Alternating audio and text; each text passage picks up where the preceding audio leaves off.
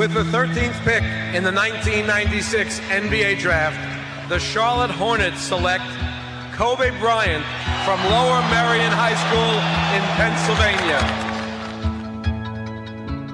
Portland has three timeouts left. The Lakers have two. Bryant to shot!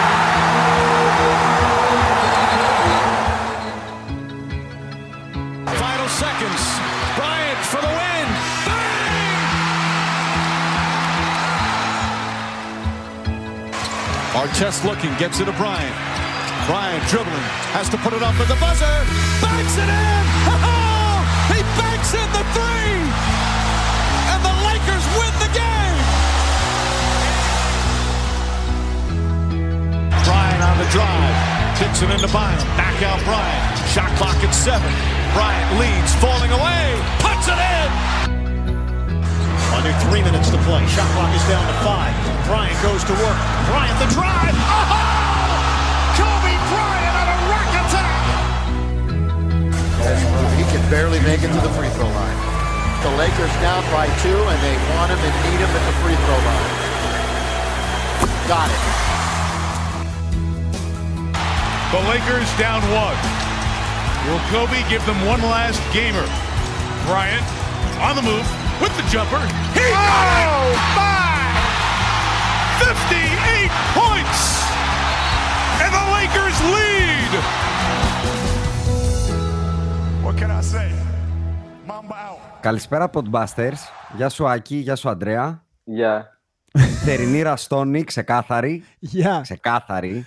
Ο Απλά ένα Αντρέας ξέρω έχει για. πιούζα πριν έρθει. ξε- Όχι, όχι, όχι, όχι. 100%. Ε, κα- δεν, είναι- δεν είναι πια ούζα. Απλά έκανα τον απέτητο Κυριακάτικο και, το, Ω. και ήταν κοντο, κοντο τέτοιο. Γι' αυτό η φωνή σου είναι ερω- ερωτική, ε. Είναι ρε παιδάκι μου, έχεις διαβάσει που λένε ότι για τα naps, άμα είναι μέχρι 10 λεπτά είσαι ok, άμα Ναι, είναι βέβαια. 20 λεπτά είναι τέλειο, άμα είναι κάτω Πάνω από, από μια- μισή από ώρα. 20 έως μια μισή ώρα είναι το χειρότερο. Αυτό έκανες, Είμαι ε. στο χειρότερο, ναι. Τέλεια. Είμαι και Ό,τι- στα 45-50 Ό,τι λεπτά. έπρεπε για να κάτσεις άλλη μία ώρα εδώ, γιατί από το έχω καταλάβει είσαι on the clock. Ναι, τα πεθερικά καλούν, ναι. Είναι Τέλειο, αλήθεια. ό,τι Ναι. καλύτερο, για να απολαύσεις τα takes του καλεσμένους μας. Γεια σου Κώστα. Γεια σας. Ο Κώστας είναι ο Κώστας ο Πελεχρίνης. Καλά το λέω σωστά, δεν σε Σωστά, αδικό. σωστά. Πολύ ωραία. Ε, φυσικά και είναι εδώ πέρα με αλλουνού πρωτοβουλία του τέταρτου και κανονικού podbuster του Δημήτρη. Χαιρετίσματα στο Las Vegas, Δημήτρη. Ε, όπου μία ωραία πρωία μαζί με την αποδελτίωση μου έστειλε και μου λέει «Ρε, εσύ τον παρακολουθείτε αυτόν; Λέω όχι δεν τον παρακολουθώ. Ε, σε παρακολουθήσαμε λοιπόν στο Twitter αρχικά. Ε, είσαι analytics guy, αν μπορώ να σου δώσω μια ταμπέλα, να κάνω το, το typical labeling ας πούμε. Ε, και ενώ έχω από τον Δημήτρη περίπου δύο σελίδες για το ποιος είσαι, ο άνθρωπος είναι η CIA ξεκάθαρα, μου έχει στείλει ε, references από το Princeton, ας πούμε, για να καταλάβεις τι έχω.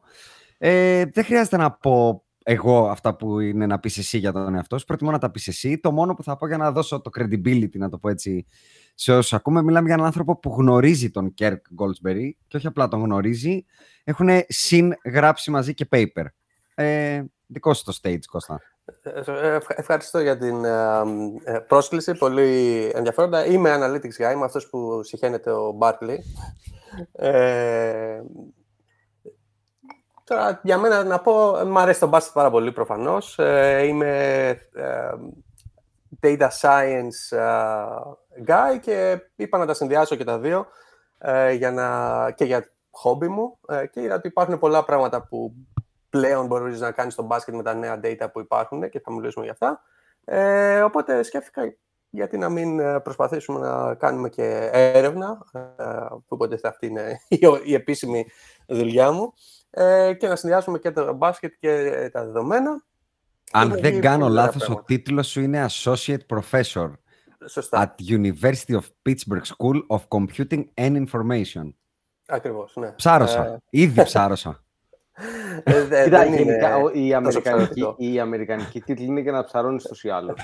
ο τρόπος με τον οποίο δίνουν τίτλο οι, τίτλο οι άνθρωποι είναι φτιαγμένος για να ψαρώνεις. Αλλά και εγώ ψάρωσα. που δεν ψαρώνω. Να πούμε και για το βιβλίο του Κωνσταντίνου, το λεγόμενο Mathletics, How Gamblers, Managers and Fans Use Mathematics in Sports, που αν δεν κάνω πάλι λάθος, Κωνσταντίνε Κώστα, είναι στο second edition. Καλά λέω; Σωστά. Σωστά. Να τα Ε, χιλιάσεις, θα πω. ευχαριστώ. Ε, πάρτε να ξεστραβωθείτε, γιατί το hashtag μας, αυτό δεν ξέρω αν το ξέρεις, είναι το όποιος ακούει ξέρει. Το- Ναι, ναι. ναι. Οπότε το podcast το σημερινό θα είναι ο ορισμός του όποιος ακούει ξέρει. Ε, και θα σου κάνω την πάσα να ξεκινήσουμε, γιατί δεν έχει νόημα να καθόμαστε να λέμε... Ε, να, χα- να είχαμε να λέγαμε και να είχαμε να πούμε. Ο Αντρέας έχει κολλήσει καλά, τον βλέπω. Ναι, να έχει κολλήσει. Αλλά Εντάξει, εκεί θα που είναι. επανέλθει, άστα Ε, να. Εμένα μου αρέσει αυτή η Ε, εικόνα. Ναι, και εμένα. Κάτσε να την πατήσω print screen. Τη θέλω αυτή την εικόνα. Ίσως την κοινοποιήσω κάποια μέρα. Ε, σου κάνω πάσα, Κώστα, να ξεκινήσεις με το paper που έχεις γράψει με τον Goldsberry, ε, που έχει τίτλο The Anatomy of Corner 3 in the NBA. What makes them efficient, how are they generated, and how can defenses respond; Ε, θες να πάρεις αυτό πάσα και να μπούμε, γιατί ξέρω Ναι, ναι, ότι ναι. έχεις ε, ήδη έρθει έτοιμος με hot takes, δηλαδή σε Ναι. έχουμε πατρονάρει. Και είναι καλή πάσα γιατί ουσιαστικά αυτό δείχνει και το paper. Βασικά θέλαμε να δούμε ε, όταν ο Κίρκ ήταν στους Spurs ε, υπήρχε πολλή ζήτηση για τα corner threes τότε. Ε, ότι είναι το πιο efficient shoot, βασικά το δεύτερο πιο efficient, γιατί το πιο efficient είναι να είσαι κάτω από το καλάθι. Ε, και πολλοί κόσμος ε, βασικά έλεγε, including pop, έλεγε ότι είναι επειδή είναι πιο κοντά. Επειδή είναι ε, δύο feet πιο κοντά από ότι ε, above the arc. Ε, Πολλοί κόσμος το πίστευε. Ισχύει, υπάρχει κάποια επιρροή προφανώς, αλλά είπαμε αφού υπάρχουν, έχουμε πλέον δεδομένα που είναι οι, πλέ, που είναι οι παίχτες συνέχεια α, 25 φορές το δευτερόλεπτο, μπορούμε να τα αναλύσουμε, να δούμε είναι αυτός ο λόγος. Και αυτό το οποίο τελικά βρήκαμε, για να μην μπω σε όλη τη, την ανάλυση, είναι ότι ένα πολύ μικρό ποσοστό της πα- παραπάνω, του παραπάνω efficiency που έχουν τα corner 3 είναι επειδή είναι πιο κοντά, αλλά το μεγαλύτερο ποσοστό, γύρω στο 70% της, ε, της, ε, το efficiency, είναι επειδή αυτά τα shots είναι assisted. Δηλαδή έχουν δημιουργηθεί από ball movement και player movement ε, ε, κατά την διάρκεια της επίθεσης και έχουν δημιουργήσει ένα kick out, μια πάσα ε, και έχει, ουσιαστικά είναι πιο ελεύθερο shoot. Βρίσκει Ε, τον παίχτη σεταρισμένο, είναι σωστή η πάσα στο pocket και όλα αυτά, ναι. Και Ακριβώς. off the dribble, που είναι πάντα λίγο πιο circus shot, Ακριβώς. τέλος Ναι. πάντων. Ε, τώρα, ε, σε σχέση, ας πούμε, για παράδειγμα, με τα ε, τρίποντα που δεν είναι γωνιακά, τα, τα shoot από τη γωνία είναι, είναι πάνω από 95% ε, assisted ή potential assisted, άμα έχει χαθεί το shoot, ενώ ε, πάνω, τα μη γωνιακά είναι γύρω στο 70 με 73%. Δηλαδή υπάρχει μεγάλη διαφορά ε, σε αυτό το τομέα, σ- στο πώς δημιουργούνται. Ε, οπότε, το, το, το άλλο που βρήκαμε και είναι ενδιαφέρον είναι ότι πάνω από τα μισά shoot από τη γωνία είναι, ο, ο shooter έχει μείνει εκεί 4 με 5 δευτερόλεπτα. Δηλαδή έχει πραγματικά αγκυρωθεί εκεί. Ε, αλλά και, και ας πούμε ο- οι φίλαθλοι βλέπουν αυτό και λέει δεν υπάρχει κίνηση. Όμως είναι, ακ- είναι, είναι κάπως α- το αντίθετο θα έλεγα. Δηλαδή δημιουργείται μέσα από την κίνηση της ομάδας και τα rotations και δημιουργεί αυτόν τον παίκτη, τον αφήνει ελεύθερο να πάρει το shoot. Ε, τώρα είναι θέμα προφανώς στυλ, τι, τι αρέσει στον ε, καθένα που βλέπει μπάσκετ.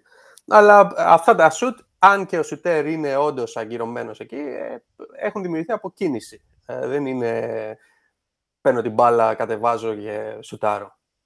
Ε, και ουσιαστικά το άλλο πράγμα που είδαμε ήταν, οκ, τώρα πώς μπορείς να, να, να αμυνθείς αυτά, ποια είναι η καλύτερη τεχνική. Και προφανώς αυτό που βρήκαμε είναι ότι εξαρτάται από το ποιοι παίχτες είναι ε, που εμπλέκονται ας πούμε, στην, ε, στην όλη εικόνα, αλλά η ιδέα είναι ότι ενώ οι περισσότερες ομάδες πλέον ε, προσπαθούσαν, τουλάχιστον τότε που γράψαμε το paper, ε, να κλείσουν τη διείσδυση και να κάνουν double team ε, το penetration και αφήνανε το kick out. Ε, ανάλογα με το ποιος είναι ε, στη γωνία, ίσως να μην... ε, και ποιος κάνει τη διείσδυση προφανώς. Ίσως ε, το optimal θα είναι να μένεις με τον, ε, με τον ε, παίκτη που είναι στη γωνία. Ε, προσπαθήσαμε να βρούμε και λίγο γιατί οι ομάδες δεν το κάνουν αυτό. Ε, και αυτό το οποίο κάνουν είναι βασικά ότι έχουν τον παίκτη κάπου στη μέση, οπότε ούτε κάνει double team, ούτε μένει στη γωνία. Ε, και το μόνο που, μπο- που μπορέσαμε να σκεφτούμε είναι ότι υπάρχει, έτσι όπως σκεφτόμαστε το ρίσκο ε, σαν αμυνόμενοι και το, το, το, που έχουμε επιρροή είναι ότι άμα είμαστε στη γωνία, θεωρούμε ότι έχουμε πάρα πολύ μικρή επιρροή, γιατί είναι ένας παίκτης στη γωνία. Ε, όλο το άλλο γήπεδο δεν έχουμε καμία επιρροή. Αλλά ε, αυτό το cognitive bias που έχουμε είναι ότι ναι, αλλά αυτή η γωνία είναι πολύ πιο σημαντική από το να είμαι στη μέση μεταξύ της μπασκέτας και της γωνίας. Ε, τώρα αυτά είναι θεωρίες βέβαια, δεν είναι δύσκολο να τις ε, επιβεβαιώσουμε. Αλλά ναι, αυτή ήταν η κύρια ιδέα του paper, ότι η, ναι, μεν η απόσταση από τη γωνία είναι κοντή, πιο, πιο μικρή και βοηθάει, αλλά το μεγαλύτερη, η μεγαλύτερη βοήθεια είναι ότι αυτά τα σουτ έχουν δημιουργηθεί από πάσες ε, μέσα από κίνηση. Άκη, νομίζω είναι το expertise σου, γιατί Εμένα για το όσους expert- δεν ναι, ξέρουν, το το expertise δίπλωμά μου. σου είναι στη στατιστική, στη στατιστική πάνω, ε. Ναι, Για αλλά όσους ο- δεν ούτε- γνωρίζουν. Ούτε, το εξασκώ, ούτε θυμάμαι τίποτα απολύτως από την τελευταία φορά που ασχολήθηκα με αυτά τα πράγματα. Γιατί ο, ο Κώστας σίγουρα είναι πιο ειδικός σε αυτά. Είναι και αρκετά περίπλοκα και ξέρεις, άμα τα αφήνεις, σε αφήνουνε. Α, καλά. Εδώ ρε, άμα αφήσεις το ποδήλατο, σου αφήνεις στατιστική, Ναι. δεν σε αφήσεις. Ε, πλέον μόνο με Google Sheets κάνουμε δουλειά και σε απλές μαθηματικές πράξεις. Αλλά... Κώστα, η- η- έλα, πάμε, πάμε. Ε, Αυτό που ήθελα να Ρίχτω. ρωτήσω τον Κώστα, εκτός το ότι ε, υπάρχουν και άλλα σουτ στο δικό μου μυαλό που μπορεί να είναι εξίσου αποτελεσματικά πάλι σε φάση αποκίνησης, δηλαδή θα μπορούσα να το ρωτήσω αν έχει δει, εντάξει από το κέντρο το καταλαβαίνω ότι είναι συνήθως ένα σουτ που είναι μετά από τρίπλα ή πάνω σε άμυνα ή οτιδήποτε και ένα πολύ πιο δύσκολο σουτ, αλλά είδατε ποια η διαφορά που υπάρχει ας πούμε μεταξύ του γωνιακού σουτ και σουτ από τις 45 μοίρες που πολλές φορές έρχεται ένα τέτοιο σουτ μέσα από κίνηση και πάσες. Ε, ναι, δεν είναι συγκεκριμένα για αυτό το, το shoot, αλλά κάναμε μια ανάλυση για το γενικά assisted ή potential assisted, δηλαδή που πάσα και στο χάσανε, ε, και field goal percentage και ε, τα shoot που είναι assisted compared με τα shoot που δεν είναι assisted από το ίδιο μέρος είχαν μια διαφορά κατά μέσο όρο 4 με 5% field goal percentage. Οπότε γενικά, και, α- δηλαδή ας πούμε και στα mid-range shoot, shot, άμα είναι assisted είναι σχε- θε- θεωρητικά καλύτερα. Ε, οπότε το μεγάλο πρόβλημα που ο κόσμος λέει τον αναλύτη για τα mid-range shots είναι ότι τα περισσότερα είναι self-created ε, και δεν μπορούν όλοι να τα βάλουν. Ε, δηλαδή, άμα δημιουργούσαν και αυτά μέσα από πάσες, πολύ πιθανό να ήταν πιο εφι... ε, θα ήταν σίγουρα πιο efficient από ό,τι είναι τώρα. Και άλλη μια ερώτηση θέλω να κάνω, Ιάσο, να έχεις να πεις, να πάμε Θα κάπου αλλού. ρωτήσω και εγώ τα δικά μου, ναι, βέβαια. Ωραία. Ναι. Ήθελα να ρωτήσω αν η ενασχόλησή σου με την επιστήμη αυτή που, με την οποία ασχολείσαι τα τελευταία 15 χρόνια από ό,τι μας είπες σχεδόν, σε έχει κάνει να αλλάξει τον τρόπο που βλέπεις μπάσκετ; Δηλαδή, μπορεί να ξεκίνησε ρε παιδί μου, όπως εμείς πολλές φορές λέμε. Εμένα, εγώ συχαίνω με τα analytics και θεωρώ ότι έχει χαλάσει το μπάσκετ και έχει φύγει όλη η ομορφιά που υπάρχει στο ενδιάμεσο ας πούμε, παιχνίδι μεταξύ τριπώντου και ρακέτας.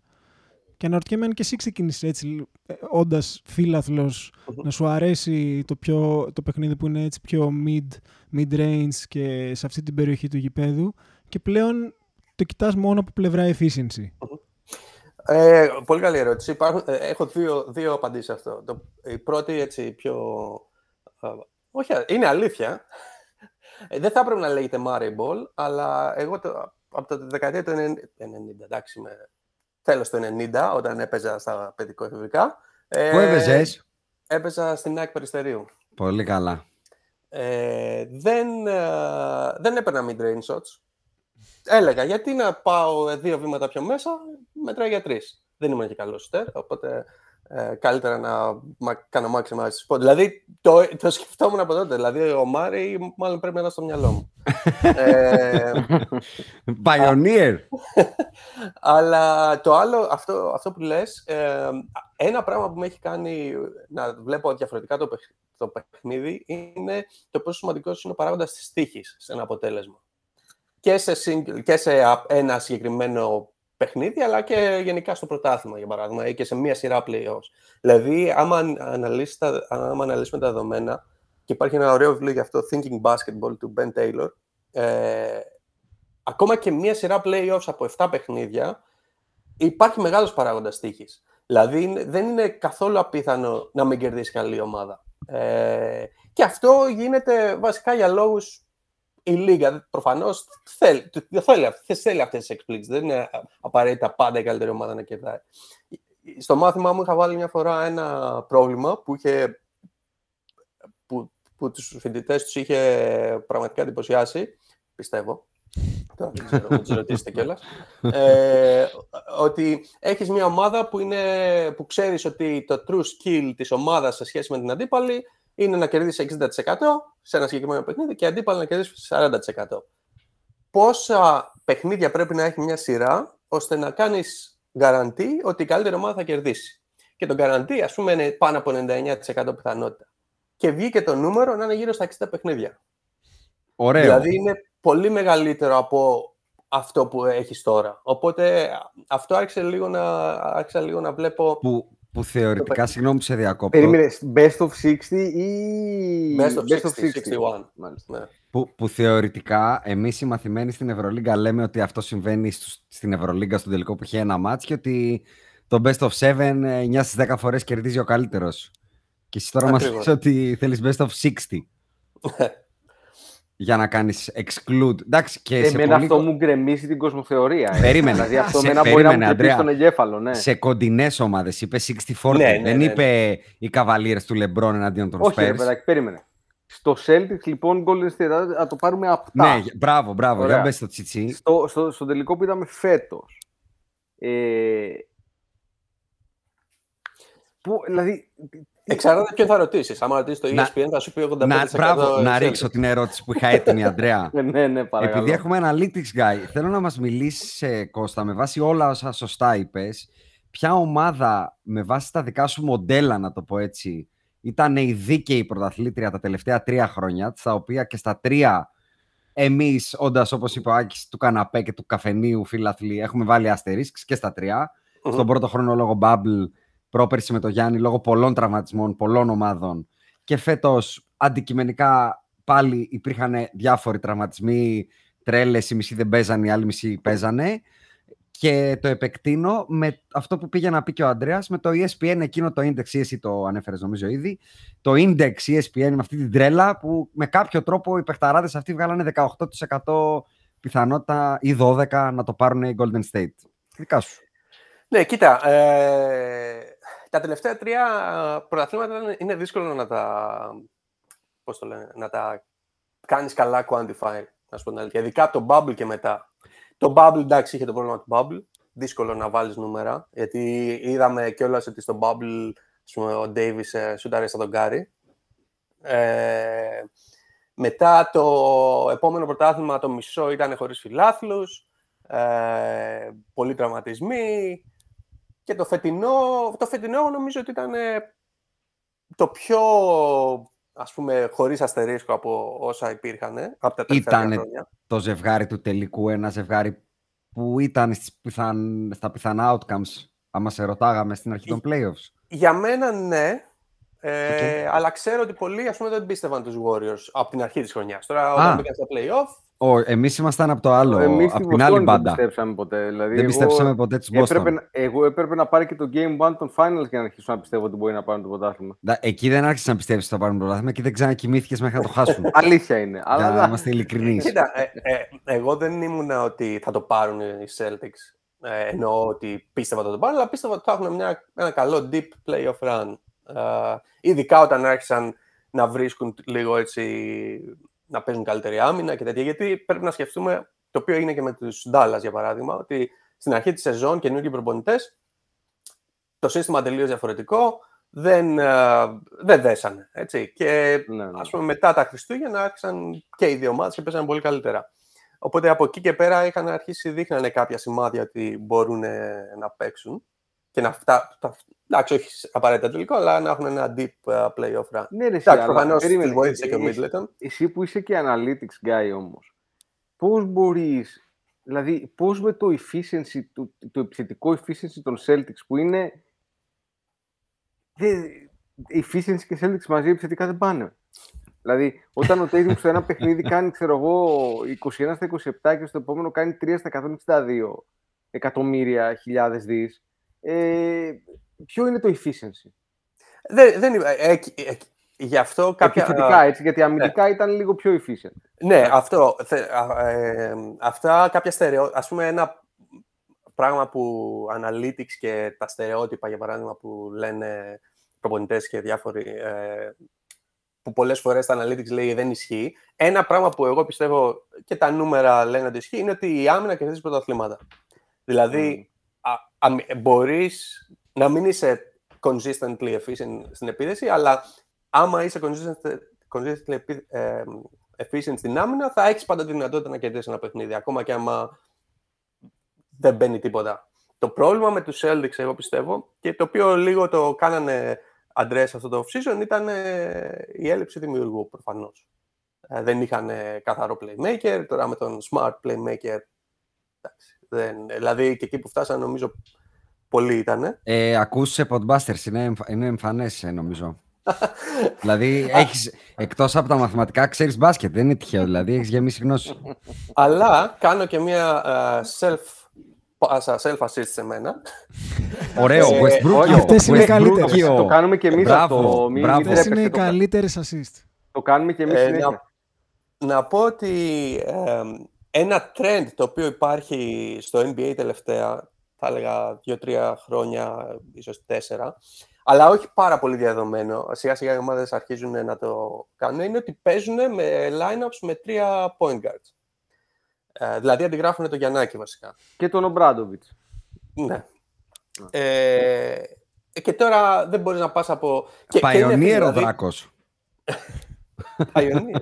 Ε, δε- για παράδειγμα, ε, ποιο- πέρσι, για πα- ακόμα και ο Θιμπ, ε, και, και οι Knicks παίξανε Coach Tibbs. γύρω, στα, έτσι, παίξανε γύρω στα 300 λεπτά με τρεις point guards, Rose, ε, Berks και Quickly.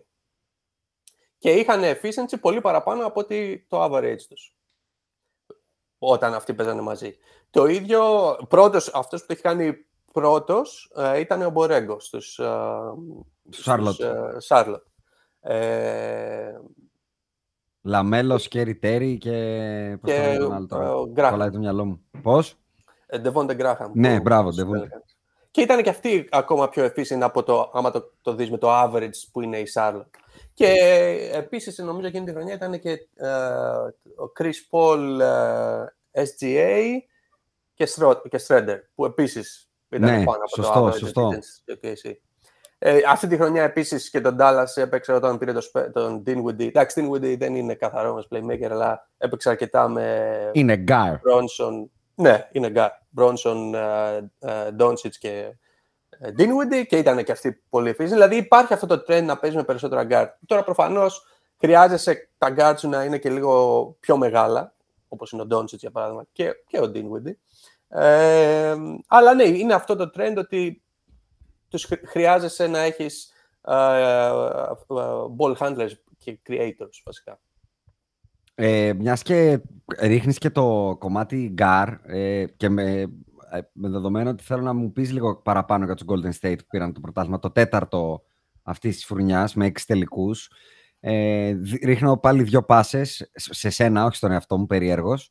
Ε, και λέω, το πρώτο έκανε πριν λίγο καιρό ο Γκέρβιν, ένας από τους ιστορικότερους σκόρερ όλων των εποχών στο NBA και πολύ respected among peers που λένε, ε, ένα σχόλιο ότι ο Στεφ Κάρη άλλαξε το μπάσκετ όσο κανείς άλλος, πρώτον, και θέλω να το συνδυάσω με ένα που έχω σημειώσει από το βιβλίο σου που αναλύσατε λίγο το hot hand hypothesis και το Αυτό ήθελα να οποίο ρωτήσω.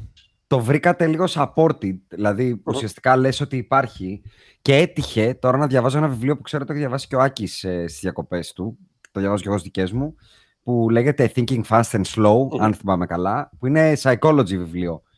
Και σε αυτό το βιβλίο λέει ότι το hot hand δεν ισχύει.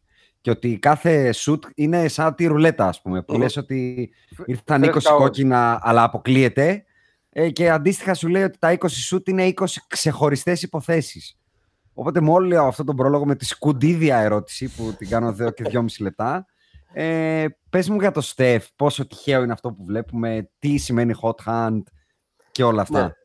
Ε, λοιπόν, ε, έκανες πάσα που δεν ξέρεις. Κα- ε, δύο πάσες έκανες. Ωραίο. Θα- Γιατί ε, θέλω να κάνετε αναθεώρηση ενός από τα βασικά Ου. fundamental που έχετε Όπα, όπα. για τους Κάτσε, παίκτες που άλλαξαν περίμενε, το περίμενε. μπάσκετ. Δεν έχουμε ξεκινήσει μισή ώρα και μπήκες στην άρχισα να μου αλλάξει τα fundamental. Ε, ναι, γιατί μου λες τώρα για τον ε, Κάρι αν θα άλλαξε το χαλάσουμε τις μπάσκετ. καρ... ε, Αντρέα, θα χαλάσουμε τις καρδιές Όχι, μας ρε, εδώ. ε. γιατί να σου πω κάτι. Εγώ το εκτιμώ γιατί αυτή είναι η ποντμπαστέρια μέθοδος. Σιγά μην τραπεί. Είναι η Η- Ναι, απάντηση. η Ποντμπαστέρ είναι εμείς δεν τρεπόμαστε, αλλά τα δικά μας δεν έρχονται να μας τα Ρε, πειράξουν. Τώρα ο άνθρωπος είναι ξεκάθαρο ότι έχει πάρει τα fundamentals από τε- τα ίδια fundamentals με εμάς μοιράζεται τώρα. Έλα Ναι, τώρα, σε κάτσε, παρακαλώ. να, κάτσε, περίμενα να δω ότι θα ξεφουρνίσει και θα δούμε. Κάτσε, κράτα μικρό καλάθι. Απλά όπως τώρα λένε όλοι ότι άλλαξε ο Στεφ Κάρι το μπάσκετ. Το οποίο εντάξει, το άλλαξε από την άποψη ότι. Ε, εντάξει, είναι από τους, κα- ο καλύτερος των των εποχών. Παρόμοια και πολύ περισσότερο, εγώ πιστεύω. Το μπάσκετ το άλλαξε ο Ντίκ Νοβίτσκι. Α, εντα- ο- α, Όντα, καλά ας είμαστε. πούμε, ο Stretch 5. Ακριβώς. Ναι. Stretch Καλά 5 είμαστε. before stretch Δεν- 5. Δεν νιώθω παραβιασμένος, δεν καταλαβαίνω ποιο είναι η αναθεώρηση. Γιατί δεν τον είχατε στις 8. που Α, άλλαξε το α, πήγε μπάσκετ; ψηλά, εντάξει. Ε, όπα. Ω, Ε, κάτσε, όπα, ε, όπα. ε, Ε, κάτσε, Κάτσε ρε παιδί Κάτσε, μου. κάτσε. Τον Ε, έχεις στους εδώ- 8 μεγαλύτερους Τώρα- παίκτες όλων των εποχών. Τουλάχιστον αντί Μπάρκλεϊ είναι. Αυτός ήταν εκτός δεκάδας όμως. Ο Ήταν Barkley εκτός, δεν- αλλά τον είχατε. Πώς το λένε; Honorable mention. Honorable mention. Και δηλαδή τον τουλάχιστον honorable mention. Και τον Dirk τον είχαμε honorable. Και στο τελευταίο που είναι newsletter τον είχαμε honorable mention. Εσύ που τον έχεις, που τον κατατάσσεις τον Dirk Nowitzki όμως; Δηλαδή, Ε, τον κατατάσσω αρκετά ψηλά, θα σου έλεγα. Γιατί πραγματικά πιστεύω. Δηλαδή τώρα δεν μπορώ να βάλω ακριβώς νούμερο, αλλά παίζει. να Περίμενε, είναι περίμενε, top για να είμαστε ωραίοι. Ε, το κάνεις αυτό από καρδιάς ή το κάνεις γιατί έβαλες κάτω και τα excelάκια, για να ξέρουμε τι λέμε; Εντάξει, δεν έβαλε τα excelάκια γιατί δεν υπάρχουν νούμερα για παίκτες σε άλλες εποχές. Δηλαδή πριν από το. σοβαρά νούμερα. Έτσι, Ναι. Πριν από το 85-80, ας πούμε. Οκ. Ε, αλλά απλά. Να σαν... σου πω, αφού μας Μμμ. έχεις ακούσει, ξέρεις όμως ότι πριν από αυτό δεν είναι ουσιαστικά Δεν είναι πολύ, μπάσκετ. ναι. είναι, ναι. Ναι, ναι. Μίλα για μετά, δεν θα σε παρεξηγήσει κανείς, δικός μας είσαι. ναι, ναι, πραγματικά δεν. Ε, κοίτα, για μετά. Ε, τώρα. Πώς να το εξηγήσω. Νομίζω ότι είναι ο πιο underappreciated ε, ας πούμε superstar ε, που, που υπάρχει. Έτσι, ήταν ο πρώτος, αν δεν κάνω λάθος, Ευρωπαίος που πήρε MVP. Ε, εμένα πολύ με, μου αρέσει που ήταν loyal και δεν έφυγε ποτέ, αν και θα μπορούσε να έχει Σε πάρει λίγο οποιονδήποτε δεν είναι ανώμαλος στα μυαλά του, ναι. θα έλεγα. Ε, και γενικά, α, δηλαδή τότε όταν ξεκίνησε υπήρχε διαφ- τελείως διαφορετική εικόνα το πώς θα πρέπει να παίζει. Ισχύει. Και Ήταν έπαιζε πολύ όπως- influential, αλλά στο greatness ε, νομίζω ότι θα είναι άδικο να τον βάλεις κάτι καλύτερο από 10 με 15. Α, Greatness, ναι, εγώ λέω για στο, influencer. στο, στο, στο, στο, great- Α, στο Goat για- Ladder. Περίμενε, Ναι, δεν στο, λέω για goal. στο κομμάτι του influential είναι πολύ πιο ψηλά. Στο influential είναι Σούζα. Μπορεί να Ναι, είναι και στη ναι, Μούτζα δεν λέω για μέσα. goals. Ο, Εντάξει, Άρα, ε, άρα μπερδευτήκαμε. για εσένα Κώστα είναι εκεί που είναι και ο Κάρι. Influencer, ναι. ναι. Okay. Ε, και ο Κάρι προφανώς είναι influencer, θα έλεγα. Δεν είναι τόσο influencer επειδή με το στυλ παιχνιδιού του, αλλά είναι influencer επειδή το κατάφερε να το κάνει. Δηλαδή το στυλ παιχνιδιού νομίζω και άλλοι θα. Εννοείς πιθανόν- ότι ε, ε, ε, εκτός του ότι είναι πολύ pioneering ο τρόπος που παίζει, είναι και winning basketball ταυτόχρονα. Οκ. Ε, οπότε, δηλαδή, η ιδέα, δηλαδή και ο Harden πάνω κάτω το ίδιο παιχνίδι έχει εκτός από το off-ball movement, που το οποίο θεωρώ είναι σημαντικό, αλλά τέλος πάντων. Αλλά κανείς δεν μιλάει για το Harden, γιατί εντάξει, Ε, δεν Ε, είναι κοίτα, winning ναι, γιατί Δικαίως, το θα off-ball πω. movement δεν ξέρει τι πάει να πει η ορολογία. δηλαδή ο Harden δεν ξέρει τι πάει να πει το off-ball movement. Δηλαδή, τι είναι αυτό, λέγω, γιατί να κουνηθώ χωρίς την μπάλα. δεν καταλαβαίνω τι μου λες, φιλό. Ποιος ο λόγος; Ωραία, μετά από όλο αυτό να πάμε και στο hot hand.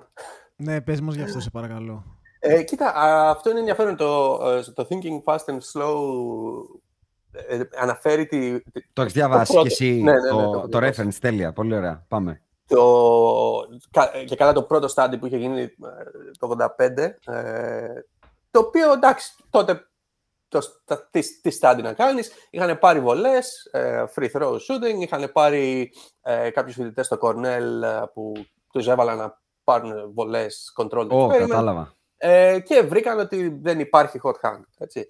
Τώρα το πρόβλημα είναι ότι ε, καταρχήν υπήρχαν κάποια μα- πολύπλοκα μαθηματικά biases που υπήρχαν εκεί και ένα paper πρόσφατο έδειξε ότι όλα τα standards που στηρίζονται στο συγκεκριμένο statistical test έχουν bias, επειδή ήταν πολύ μικρά τα νούμερα, πολύ μικρός ο αριθμός των observations που είχαν. Ε, αλλά πέρα από αυτό, το πρόβλημα είναι ότι δεν, δεν μπορείς να πάρεις αυτό το κομμάτι και να πεις ότι μέσα σε ένα κανονικό παιχνίδι δεν υπάρχει hot hand ή υπάρχει hot hand. Right? Πρέπει να δεις ακριβώς μέσα στο παιχνίδι τι γίνεται. Δηλαδή, τώρα controlled experiments με το real game situation ε, υπάρχει διαφορά. Οπότε αυτό το οποίο κάναμε εμείς ήταν ότι πήραμε δεδομένα ε, μέσα από παιχνίδι, που τώρα με όλα αυτά τα tracking data μπορείς να βρεις να ε, κάνεις estimate ποια είναι η πιθανότητα ένα shoot να μπει. Δηλαδή, γιατί δεν είναι όλα τα shoot τη ίδια πιθανότητα να μπει, το οποίο κάνει να assume αυτά τα προηγούμενα. Εκτός αν τα βαράει ο Westbrook που έχει την ίδια πιθανότητα να μην Ακριβώς. μπει. Ναι. ή, ή ο Ben Simmons, ας πούμε, δηλαδή. Αυτός δεν το σουτάρει καν. Ναι, ισχύει. Ε, οπότε κάναμε ε, estimate αυτή την πιθανότητα για κάθε shoot που είχαμε από παίχτη και ουσιαστικά είδαμε ότι όταν βάλεις ένα shoot, το επόμενο shoot που θα πάρεις, έχεις μια συγκεκριμένη πιθανότητα πόσο πιο μεγάλο είναι αυτό που εμείς κάνουμε observe από αυτό που περιμένουμε. Και αυτό το οποίο βρήκαμε είναι ότι γενικά σαν league, δηλαδή άμα πάρεις όλους τους παίκτες μαζί, δεν υπάρχει hot hand. Υπάρχει αυτό που λέμε παλινδρόμηση στο μέσο. Δηλαδή, okay, βάζει ο άλλος. Παλιν... Μ' άρεσε αυτό με την παλινδρόμηση. Είμαι υπέρ. Ξέρεις τι μου δίνει πάρα πολύ, ότι χρησιμοποιεί terminology αγγλικό και ελληνικό μαζί Δηλαδή η διείσδυση και αυτά. Δηλαδή, και, η παλινδρόμηση. και η παλινδρόμηση. ναι, ναι, παλινδρόμηση και εντάξει, μου έχει δώσει πολύ αυτό όλο. Ε, αλλά άμα κάνεις focus σε συγκεκριμένους παίχτες, υπάρχει το hot gun. Ε, δηλαδή Clay Thompson, Kemba, Kemba Walker ήταν ο παίχτης που είχε το μεγαλύτερο στη, στα δεδομένα που είχαμε τουλάχιστον. Microwave ε, scorer. Ναι.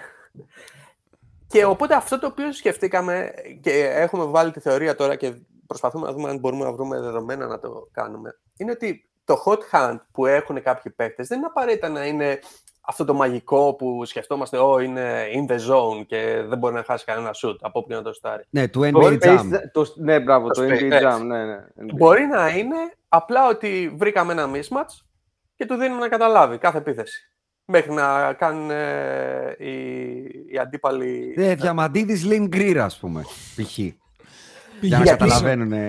Ναι, Γιατί, εντάξει, για παράδειγμα, είναι, νοτο, είναι notorious mismatch. Για παράδειγμα, αυτό το οποίο μας έκανε να σκεφτούμε αυτό είναι ότι από, στους παίχτες που είχαν το hot hand ήταν παίχτες σαν τον uh, uh, Tim Duncan, uh, Martin Gortat, πολύ μικρότερο effect από ότι ας πούμε ο Kemba. Το σφυρί, ο Μάρτσιν. Αλλά αυτό ακριβώς σκεφτήκαμε ότι μπορεί να ήταν κάποιο mismatch που είχαν και πηγαίνεις after this mismatch all the time. Μ' αρέσει να το δίνω αυτό οδηγία στο time out. Κοπάνα τον, του λέω του Άκη. και ο Άκης κατεβαίνεις, ζητάει την μπάλα και δεν τη δίνει Κάτσε, Περίμενε, αυτό περίμενε. κάνει συνήθως. Άρα είδατε ότι πόσο σχετικό ήταν το πόσο skilled ήταν ένας παίχτης. Γιατί από τη μία λες τον Duncan και εμένα το μυαλό μου πάει κατευθείαν στο υπάρχει ο παράγοντας skill στην εξίσωση και στο μυαλό μου και η τύχη. Ε, ναι. Και α, α, κατευθείαν λες και, το, και τον Γκορτάτ. και μου το διαλύεις όλο. Οπότε, ναι. Ε, και το μεγαλύτερο είναι skill. Δηλαδή, από τους παίκτες που είχαν το hot hand, ε, το 85-90% ήταν θα, θα πιο skilled παίκτες. Ε, τώρα υπήρχε και ένα 10% που ήταν σαν τον Γκορτάτ, ήταν ο Τόμσον, όχι ο Κλέη. Ο, Τρίσταν. Ο Τρίσταν. Εντάξει, Αλλά... αυτά έχουν, έχουν και άλφα εξηγήσεις, γιατί ας πούμε ο Τρίσταν Τόμψον ήταν ο ψηλός του Λεμπρόν. Ο, Τρίσταν, ο Μάρτσιν Γκόρτατ αυτά φαντάζομαι ότι τα έχεις βγάλει όταν ο Τζον Γουόλ ακόμα ήταν μπασκετμπολίστας. Ναι. Οπότε νομίζω ότι έτσι ερμηνεύονται τα outliers, καλά ναι, τα λέω κύριε στατιστικολόγε. Αλλά νομίζω ναι. ότι μιλάμε για, για συνεχόμενα, συνεχόμενες προσπάθειες που ήταν ναι. καλές. Δηλαδή θα, αυτό επίσης είναι πώς το ορίσατε. Μετά από ποιο shoot θεωρείτε ότι έχεις hot hand; Ε, κάναμε διαφορετικά, κάναμε να έχεις μόνο ένα, δύο, τρία μέχρι τέσσερα, γιατί μετά τα data ήταν πολύ uh, Ε, και είδαμε ότι σε όλα υπήρχε ένα συγκεκριμένο ε, γύρω στους 25-30 παίχτες από τους 150 που είχαμε. Ε, και οι 20 περίπου ήταν σε, όλες, σε όλα τα, πώς τα λένε, τα buckets, δηλαδή και με ένα και με δύο και με τρία και με τέσσερα.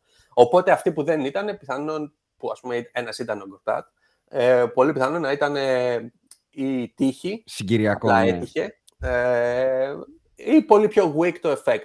Και Ή- αυτό το είδαμε. Δηλαδή, Μπορεί αυτοί να οι παίκτες που μάρκαρε δεν ήταν εκείνο το skill. pick and roll ο Τεόντοσιτς, ας πούμε, τους Clippers, που δεν ξέρεις. Ναι, Που ουσιαστικά δεν, δεν μαρκάρει κάποιος, οπότε θα κάνεις 7 στα 7. ακριβώς. Οπότε ε, ε, και υπάρχει διαφορά. Δηλαδή, οι skill players είχαν πολύ μεγαλύτερο effect. Δηλαδή, με, είχαν, αφού βάλανε, για παράδειγμα, δύο καλάθια, ε, η πιθανότητα να σκοράρουν το επόμενο ήταν ε, γύρω στο 5% πάνω από ό,τι κάνεις expect με βάση το shoot που πήρανε. Ενώ η non-skill ήταν γύρω στο 2%, 1 με 2%. Οπότε έβλεπες τη διαφορά εκεί. Interesting. Ε, εγώ τώρα, επειδή δεν θέλω να κάνω spoil όλο το βιβλίο, γιατί ο σκοπός των Podbusters είναι οι ακροατές να αφήνουν τον οβολό τους, οπότε πηγαίνετε και μπράβο. αγοράστε το βιβλίο, παλιό γυφτή, και κεράσετε και κανένα Έκανε καφέ, buy me a coffee. Μπράβο, ο άνθρωπος έχει έρθει, Να είναι σου πω κάτι, διαβασμένος. όχι, ρε. σήμερα θα αγοράσουν το βιβλίο και ευκαιρία για καφέ δεν θα έχουν. Σωστό, σωστό. Ναι, λοιπόν, εντάξει. Mathletics, το ξαναλέω. αυ- δεν- Έχω κρατήσει δύο ακόμα πράγματα γιατί δεν θέλω να σταθούμε πάρα πολύ στο terminology και τα λοιπά. Θέλω να τα διαβάσουν με την ηρεμία τους. Θέλω να πάρει την πάσα να αρχίσει να χοντρένει η φάση. Αλλά έχω δύο που θέλω να τα σχολιάσουμε τελευταία. Ένα είναι το four factors, έτσι το, το αναφέρεις, που δ- είναι, πες τα εσύ, τι σημαίνει, που δείχνει, να το πούμε έτσι, winning correlation, πο- πώς με αυτά τα τέσσερα factors μάλλον θα κερδίζεις περισσότερο. Ένα contradiction αυτού του πράγματος που λέει ότι όταν έχω li- ε, linear, ε, οριζόντια μοντέλα, να το πω έτσι, αν το ερμηνεύω καλά στα ελληνικά, έχω, λι- έχω λιγότερη ικανότητα να ερμηνεύσω πραγματικά τα σωστά νούμερα και ότι αν τα παίρνω όλα το ίδιο, μάλλον αδικό κάποιους παίχτες. Ε, και αφού μου απαντήσεις αυτό για να μην κάνω πάλι τη σκουντίδια ερώτηση, θα σου πω και το δεύτερο. Ναι, ε, κοίτα, αυτοί, αυτά τα, τα four factors είναι, θα έλεγα, τα fundamentals των analytics. Ναι, τα fundamental. Καλά, Πάντα, έχεις πάει πάντα. πάρα πολύ καλά, ε. Ε, και αυτά τα, τα ανακάλυψε, ας πούμε, ο Dean Oliver, ο οποίος είναι τώρα ε, προπονητής, assistant coach τους ε, Wizards. Και στα δικά σου. Ευχαριστώ. Ε, και... Το θέλει, ε. Δεν είπε όχι ούτε καν και Ε, αυτά. Προφαν... Το θέλει, ε. Το θέλει, εντάξει. Μανιακά, Καλά, τι εννοείς; καλά κάνει. Εκατό- καλά, θα γίνω κολαούζος πολύ δυνατός, ε. Τέρτιλ, Και- 100%. Και αυτά τα four factors λοιπόν λένε το εξής. Υπάρχουν τεσ, τέσσερα aspects του παιχνιδιού που σε κάνουν να κερδίσεις. Το ένα είναι πόσο efficient είσαι στο shoot, που είναι το effective field goal percentage, το οποίο ουσιαστικά είναι μία λίγο αλλαγή του field goal percentage που αντί να μετράς το τρίποντο για ένα field goal, το μετράς για 1,5 επειδή παίρνεις τρεις πόντους αντί για δύο. Το άλλο είναι protecting the ball, ποιο είναι το turnover ε, Ratio. percentage, τε- turnover rate, δηλαδή σε πόσες επιθέσεις ε, α- ε, κάνεις λάθος. Μετά είναι το crashing the boards, ε, πόσα, πόσες δεύτερες ε, ευκαιρίες έχεις από offensive rebounds, οπότε offensive rebound percentage. Ε, και το τελευταίο είναι το πόσο κάνεις attack το basket, που είναι το free throw rate, το οποίο ουσιαστικά δεν είναι ο, κατα... ο καλύτερος proxy και γι' αυτό είναι ο πιο αδύναμος, θα έλεγα, predictor, ε, όπου ουσιαστικά σου λέει πόσες ε, βολές παίρνεις Πόσο για- συχνά πάμε στη γραμμή που λέμε. Ακριβώς, σε σχέση με τα field goals που παίρνεις. Οπότε η ιδέα Δηλαδή, είναι ότι... περιέγραψες το Westbrook με λίγα λόγια. Μμ, μμ, μμ. Είναι πολύ λογικό να κερδίζουν οι ομάδες του, ναι. ναι. Τώρα Ε, το καταλαβαίνω επιτέλους. Δεν μπορούσα να το ερμηνεύσω. Και μετά υπάρχουν και θεωρητικά είναι 8, γιατί είπα υποτίθεται είναι και της άμυνας, πόσο επιτρέπει στον αντίπαλο. Και ας πούμε, ο Όλιβερ αυτό που βρήκε είναι ότι αυτά τα, αυτοί, αυτές οι παραμέτροι, ε, άμα τις κάνεις συσχετισμό με τις συνολικές νίκες μιας ομάδας κατά τη διάρκεια της σεζόν, το correlation είναι σχεδόν 95%.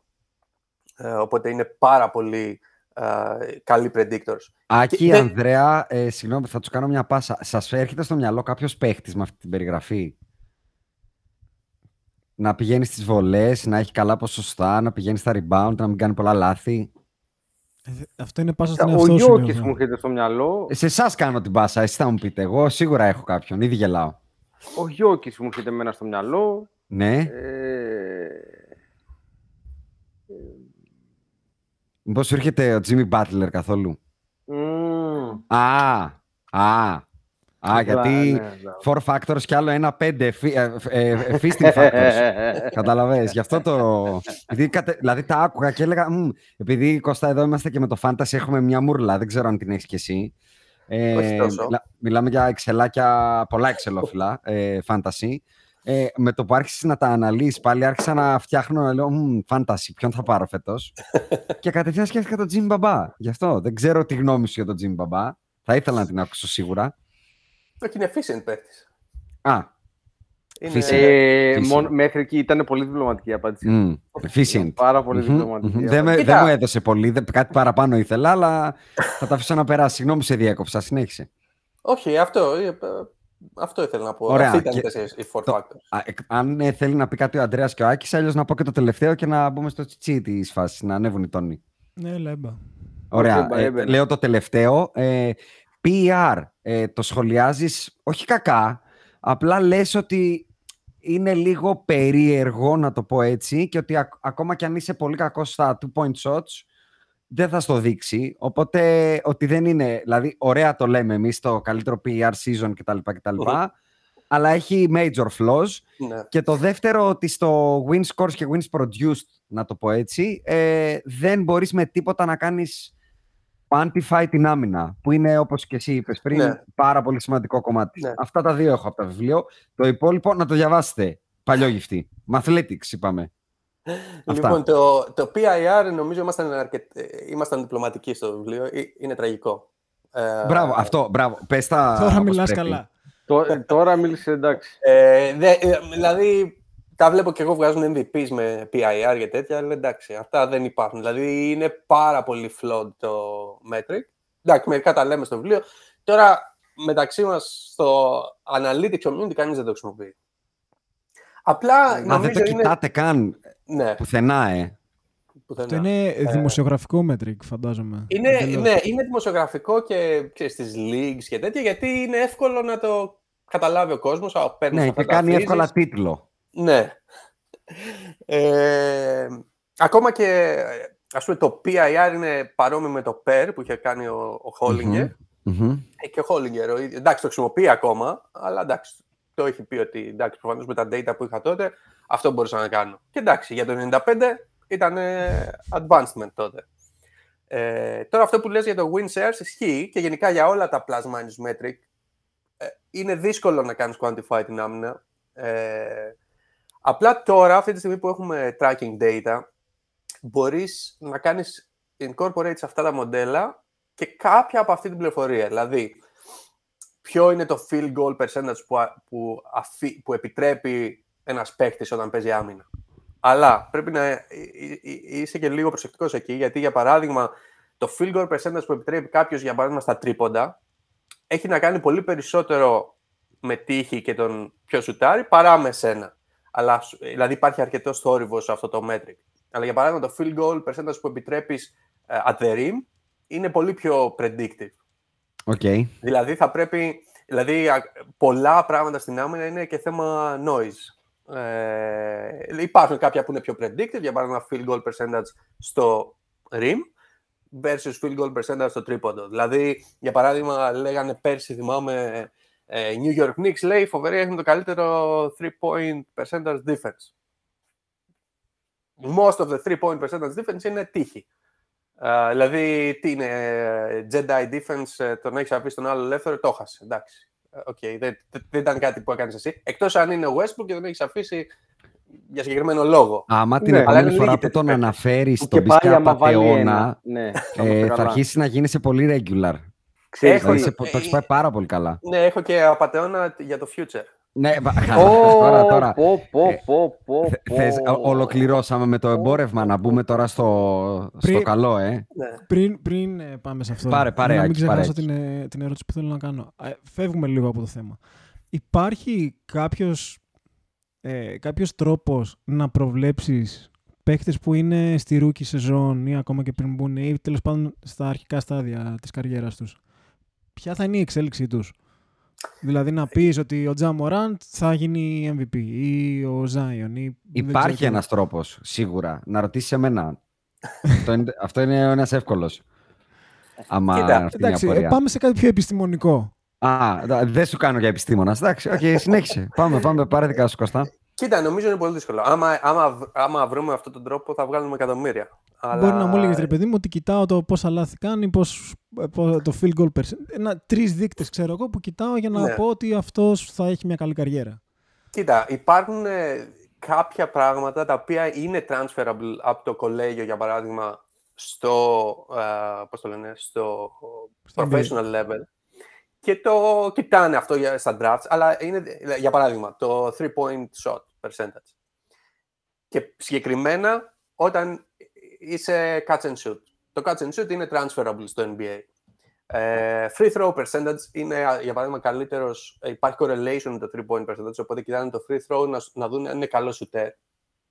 Ε, γενικά είναι καλό signal για, σ- ε, για shooter. Ε, αλλά γενικά είναι δύσκολο να κάνεις α, predict. Υπάρχουν ε, διάφορα μοντέλα που λένε α, κοιτάμε πώς έχει κάνει progress τα τρία πρώτα χρόνια, ποιοι άλλοι είχαν το ίδιο progress και πού μπορεί να πάει. Αλλά πολλά από αυτά στηρίζονται πρώτα σε metrics τα οποία σαν metrics και μοντέλα έχουν το δικό τους error. Οπότε άμα κάνεις compare με πολλά, πολλούς παίκτες, το error μεγαλώνει. Ε, το σφάλμα που έχεις στην πρόληψη μεγαλώνει. Άρα υπάρχει, ε, είναι, είναι αρκετά δύσκολο. Ε, αλλά αυτό το οποίο μπορείς να κοιτάξεις είναι διάφορα trends που έχει ένας παίκτης. Δηλαδή, OK, ξεκίνησε το rookie season, below average, μετά βελτιώθηκε την επόμενη σεζόν, ξαναβελτιώθηκε. Ε, οπότε μπορείς να κοιτάς τέτοια trends και επίσης να κοιτάς trends ε, όταν αλλάζουν ρόλο στην ομάδα. Ε, γιατί μπορεί, για παράδειγμα, κάποιον να ήθελες να είναι ο efficient volume scorer που έχεις, Wiggins, στους Timberwolves, και να μην δουλεύει. Τα metrics του ήταν ε, πολύ άσχημα. Μετά πήγε στους Warriors, ήταν η τρίτη επιλογή, Και είναι πολύ καλός. έπαιξε τέλεια. Ε, οπότε και αυτό πρέπει να... Και, και είναι ένα πράγμα που, για παράδειγμα, μπορεί να κάνουμε πλάκα για τον Barkley, αλλά έχει ένα δίκιο. Δηλαδή, πολλοί από τους analysts ε, που είναι πολύ advanced analytics και nerds και τέτοια, βλέπουν το νούμερο μόνο. Α, αυτός είναι plus 5. Ε, είναι πολύ καλός παίκτης. Πρέπει να το βάλεις και σε ένα context, δηλαδή που παίζει, γιατί είναι plus 5, άμα τον βάλεις σε άλλο ρόλο- ρόλο τι θα γίνει. Δηλαδή, είναι πράγματα που είναι δύσκολο να τα κάνεις μοντελοποίηση και θέλει και τα νούμερα και να δεις το film, για παράδειγμα. Εκεί έρχονται οι podbusters συνήθως να ξέρεις. δηλαδή αυτή είναι η δουλειά μας. Βασικά. Η δουλειά μας είναι να γεφυρώνουμε το Αυτό ταβέρνα τον, του τον Charles ενδιάμεσο Barkley χώρο. Εσύ, με πας το να πιάσεις. εργαστήριο του Κέρκ Γκόλσμπερι. Αυτό κάνουμε εμείς. Είμαστε στο ενδιάμεσο. Δηλαδή Ναι, ρε έχουμε, παιδάκι, μου, το... βάζουμε και μάτι. έχουμε το δοκιμαστικό σωλήνα και δίπλα ένα μπυράκι. Τα συνδυάζουμε. Κοίταξε, Ε, σε με- κάποια πράγματα όλα αυτά, συνα- δηλαδή υπάρχουν κάποιες κοινές κοινοί παρονομαστές. Δηλαδή ο Βέβαια. Russell Westbrook ε, τικάρει όλα τα. Τον έχουμε βιντεάκια πει του πάρα efficiency. πολλές φορές Russell με Westbrook το- και έχω αρχίσει να ενοχλούμε. ε. Με το μάτι, με τα νούμερα, με το πόδι, όπως και να το δεις, είναι το ίδιο αποτέλεσμα θα βγάλεις. Ε, με βάση αυτό που ρώτησε ο Άκης, θέλω να μου πεις τους τρεις παίχτες που θεωρείς ότι θα κάνουν dominate το NBA μετά από το τέλος του Steph, LeBron, KD και whatever era. Είμαι πολύ περίεργος να ακούσω. Ε, Γιατί εμείς δεν τους έχουμε βρει, δεν ξέρω αν έχεις ακούσει αυτό το podcast που τους ψάχναμε και λέγαμε τι έρχεται μετά, ο Ντόνσιτς, ο Γιάννης Εντάξει, ε, και το εννοείται. Γιάννης, ρε παιδάκι μου. Ε, αλλά μετά τι, ο Τζα Μοράν, το Τρέι Young, ο Ντόνσιτς, Κοίτα, ξέρεις, ε, δεν βρίσκαμε εγώ άξιους σαν- διαδόχους. σαν biased, ε, θα πω Λούκα, προφανώς. Ε, ε, συγγνώμη, να- ένα λεπτό, ένα λεπτό. Ε, Σε, σε ευχαριστώ πολύ. Το Σε ανώμαλο υποστηρίζεις, πέσαμε το, το πάλι. υποστηρίζεις και επιστημονικά αυτό; Το υποστηρίζω επιστημονικά, Πάμε. Ναι. Δικό σου. Αλλά- όλα. Μμ, Όλα, όλα, όλα. Δεν θα πάει όλα, καλά όλο αυτό, μέσα. ναι, ναι. Μμμ. Ε, βασικά, κοίταξε να δεις. Ε, πιστεύω ότι πρέπει να βελτιώσει διάφορα πράγματα στο παιχνίδι. Α, α, προφανώς. ε, ένα από αυτά εννοείς τα κιλά του. Πρώτο βασικό analytic. Όχι, Α, όχι. όχι. Κοίτα, τα κιλά του θα τα βελτιώσει, δεν υπάρχει Α, περίπτωση. α, οκ, εντάξει. Ε, προς Αλλά το παρόν ως, δεν ε, προς φαίνεται το παρόν κάτι τα, τέτοιο. δαλ- τα ντολμαδάκια της ε, Σλοβενίας δεν ε, βοηθάνε. Κοίτα, ε, Είμαστε year 5-6 που είμαστε. Αυτό μου πλέον. θυμίζει κάτι παλιές ε, συ, συζύγους του- στους ελληνικούς κινηματογράφους που έλεγε «Εντάξει, θα σταματήσει να βγαίνει ο Λαμπρούκος, θα, θα ηρεμήσει. Άστονα, Κοίτα. θα ηρεμήσει». ε, ε, καλός ή κακός, ε, εγώ νομίζω ότι είναι... Κοίτα, Φαίνεται, δεν, Μην, δεν, μην δεν θα γίνει κρατιέσαι. ποτέ μην- LeBron. ε, Όχι, λύσε θα σου το πω γιατί. ζωνάρι. Πες, πες αυτό που θες. Δεν Θα θα σε γίνει κράξω. ποτέ Μην φοβάσαι. LeBron από άποψη σώματος. Αλλά σίγουρα θα έχει καλύτερη φυσική κατάσταση. Ε, δηλαδή, το πιστεύω αυτό. Απλά το θέμα που, σου- που λέω εγώ ότι θα, γιατί θα είναι dominant είναι γιατί νομίζω ότι θα... Δηλαδή, άμα τον δεις πώς έπαιζε στη Real και πώς παίζει στον Dallas, έχει κάποια στοιχεία που τα έχει, αλλά δεν τα έχει δείξει στον Dallas. Δηλαδή, στη Real έπαιζε αρκετά off-ball. Efficiently. Άρα μπορεί να το κάνει. Το θέμα είναι ότι απλά ίσως δεν χρησιμοποιείται έτσι. Ή δε, τον Dallas δεν είχε τους κατάλληλους παίκτες για να το χρησιμοποιήσει έτσι. Ε, στη Real η άμυνα του δεν ήταν suspect όπως, ήταν, όπως έχει στον Dallas. Και μπορεί να παίξει άμυνα. Δηλαδή, άμα θέλει, σε συγκεκριμένα παιχνίδια και matchups που θέλει, ε, παίζει άμυνα. Ε, επίσης, κάποια στιγμή και θα το δούμε αυτό και μπορούμε να μιλήσουμε, γιατί μου είχες ε, κάνει μια ερώτηση από κάποιον ε, Ναι, που σας την είχε γράψει. Η την άμυνα έχω μπορεί να κρατήσει κρυφτεί, για το τέλος. ναι, μπορεί να κρυφτεί και με πιο πολύ ομαδική άμυνα ή με το τι ποιους παίκτες θα βάλει τριγύρω του. Εγώ νομίζω ότι θα γίνει, δηλαδή θα είναι σίγουρα από τους dominant παίκτες. Τώρα το θέμα είναι αν θα γίνει ε, ε, φάση Dirk, όπου θα καταλήξει να πάρει ένα πρωτάθλημα μόνο, ενώ θα πρέπει να έχει πάρει περισσότερα. Το θέμα όμως αυτό. δεν είναι. ε, Δηλαδή λες ότι στη Real δεν ήταν τόσο suspect η άμυνα του. Βέβαια δεν έπαιζε ενάντια σε τόσους γρήγορου. Ναι, εντάξει, άλλο να μαρκάρεις το Μάτζαρη, ε. Devin Booker. ναι, μαρκάρεις το Εντάξει, Μάτζαρη και Μάτζαρης έχει τον Devin όμως Booker. κάνει όλα τα μικρά πράγματα που δεν φαίνονται στα spread. Είσαι ο Και άνθρωπό όταν- μου, είσαι ο και- άνθρωπος μου ξεκάθαρα γιατί ο Βαγγέλης ο όταν είσαι Μάτζαρη 17 είναι μεγάλος χρονών. παίχτης. Ε, κοίτα, ε, προφανώς και αυτό έχει να, ε, πολύ καλή πάσα επίσης. Γιατί ένα από τα άλλα που ήθελα να πω είναι ότι ακούω πολλούς που λένε ε, στο NBA δεν παίζουν άμυνα. Και αυτό θα πάει πάλι σε αυτό το, το άλλο θέμα που θα μιλήσουμε. Ε, ναι, στο, στην Ευρώπη επειδή βάζουν 50 πόντους δεν σημαίνει ότι η άμυνα είναι καλή. Αδελφέ, ε, θα του δώσω διαρκείας, ε, αν συνεχίσει. Το έχει πάει πάρα πολύ καλά. Πες το. Ε, Στη, στην Ευρώπη ουσιαστικά δεν παίζουν μπάσκετ. Αυτό θεωρούν ότι επειδή δεν έχουν ταλέντο να τη βάλουν μέσα, παίζουν άμυνα. Ακριβώς. Τι είναι η διαφορά; Είναι Ακριβώς. σκεπτόμενο το ευρωπαϊκό μπάσκετ. Είναι το σκεπτόμενο, ναι. Ε, εντάξει, οπότε Λούκα, ζ- άμα ο Ζάιον είναι Ναι. υγιής Τώρα πάμε καλύτερα. θα είναι μέσα. Την αμώνεις τώρα, ανεβαίνει σαν τον Κεντέρι τώρα. Και τρίτος, α, τρίτος, αυτός που μου έχει κάνει μεγάλη εντύπωση, που δεν την περίμενα, δεν το περίμενα, ε, Άντωνι Έντουαρτς. Α! Έλα. Μη λέμε Πολύ ονόματα καλά. όμως, γιατί Έλα. παίζουμε και φάνταση. ρε. Είμαστε πολύ καλά. Μη λέμε ονόμα. Πω, πω 57 δολάρια τον πήγε μόλις. Περίμενε, κάτσε, κάτσε. Ε, Και αν έπρεπε να διαλέξει έναν από τους τρεις, πού θα έβαζες τα λεφτά σου; Λούκα. Ο Τρέι Γιάνγκ πουθενά ρε κερατάει. Τίποτα. Trey Young Περίμενα πουθενά- μήπως ακουστεί. Κοίτα, θα σου πω γιατί. Ε, γιατί ο Τρέι Γιάνγκ και να προσπαθήσει για την άμυνα δεν μπορεί. Έχετε κόμπλεξ με τους κοντούς. Τι σας έχουμε κάνει; δεν μπορώ να καταλάβω δηλαδή. Εμείς δηλαδή δεν μπορούμε να, έχουμε, να Ε, δούμε ρε, το εσύ, φως. Δεν είναι, κατάλαβα. έτσι. δεν, είναι, δεν είναι ότι και να προσπαθήσει. Δεν, μπο- ε, δεν θα προσπαθήσει ποτέ. Γι' Είναι αυτό σαφές πήραμε ότι τον το παιδί Τεζούντε, ρε παιδιά. δεν τον Αυτό, ενδιαφέρει εσύ να δεν είπες, προσπαθήσει. Κώστα, ότι η άμυνα είναι ομαδική. Ακριβώς. Θα παίξουμε οι άλλοι για αυτόν. Τι τον πήραμε τον Τεζούντε εκεί πέρα, να κάνει τον καμπόσο; Τον πήρε για την άμυνα. και για να παίξει με περισσότερα point guard. Πες τα, εγώ θα τα λέω. Άντε, σου έδωσε και εσύ. Αλλά να αυτό κάτσεις. είναι του Ντεζούντε, δεν είναι του, Τρα- του, του Young. Ισχύει, ισχύει. Ε, Μιας και το αναφέραμε δύο-τρεις φορές, ας πούμε, είχαμε ερωτήσει πριν πολύ καιρό, πάρα πολύ συχνά το κάνουμε αυτό, να δίνουμε πάσει και να μην τις γυρνάμε ποτέ πίσω τους ακροατές, να μας πούνε topics ε, για podcast. Και ένα από αυτά που τέργαζε πολύ, που δεν το σχολιάσαμε ποτέ εμείς και δεν το γράψαμε ποτέ, αλλά τέργαζε σε σένα και σου το έκανα πάση, ένα από τον ακροατή μας, το Θανάση, που με αφορμή ένα άρθρο του 20 από το ESPN του Bontamps, ε, που έλεγε Why teams are combating the offensive revolution by going to zone defense, με αυτό αφορμή, που μας το είχε στείλει, είχε πει ότι θα ήταν ενδιαφέρον να μιλήσουμε μια φορά για την άμυνα και τους τρόπους άμυνας και είχε σχολιάσει, π.χ. αν δεν κάνω λάθος, ζούμε στην απόλυτη μεταστροφή ή μετάλλαξη του NBA από τη λίγα του man-to-man σε σύνθετες ζώνες όπως ε, 2-3 ε, που είναι και πιο συνηθισμένοι και μας έστειλε reference αυτό το άρθρο. Οπότε, μιας και καταπιάστηκες και με την άμυνα, την ομαδική, τις προσαρμογές και όλα αυτά, με χαρά να μπούμε εδώ. Πάμε. Ναι, ε, αυτό ισχύει. Δηλαδή τα τελευταία χρόνια το ποσοστό των ε, επιθέσεων που παίζεται άμυνα έχει αυξηθεί. Ε, να πω ότι η ομάδα που έπαιξε πρώτη πάνω από 10% άμυνα ε, σε μία σεζόν. Ζώνης εννοείς. Ζώνης. Ήταν το 2011 η Dallas Mavericks. Rick Ε, Carlisle.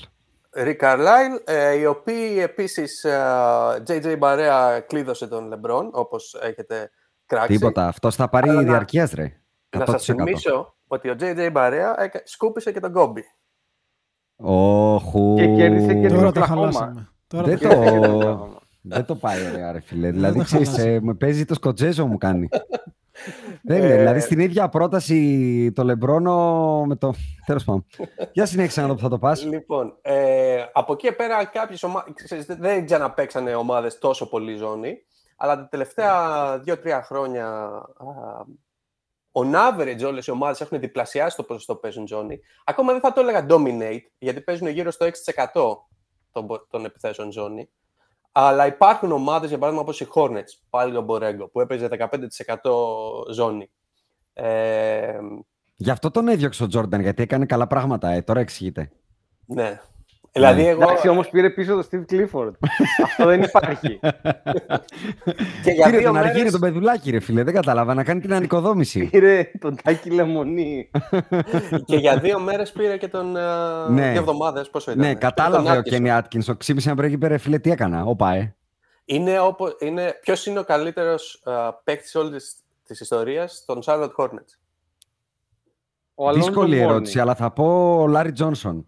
Ο Αλόνσο Μούρνινγκ. Α, ναι. Ο Kobe Bryant για 15 λεπτά. Μ' αρέσει. Συνε, Το- ε, συνεχί, ξέρεις τι, συνεχίζει να μου ακουμπάει τον κόμπι με τρόπους που δεν μου αρέσει να μου τον ακουμπάνε. Ε, γενικά, οπότε θα το αφήσω.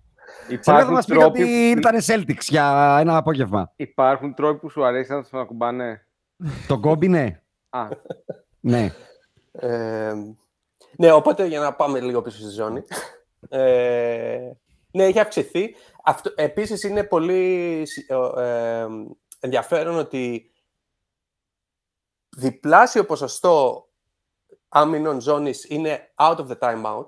Δηλαδή, συνήθως οι ομάδες παίζουν ζώνη εξ- α- α- after the timeout για να μπλοκάρουν ε, την επίθεση. Γιατί συνήθως κάνεις draw ένα play για man to man, οπότε σου πετάνε ζώνη και δεν ξέρεις τι να κάνεις.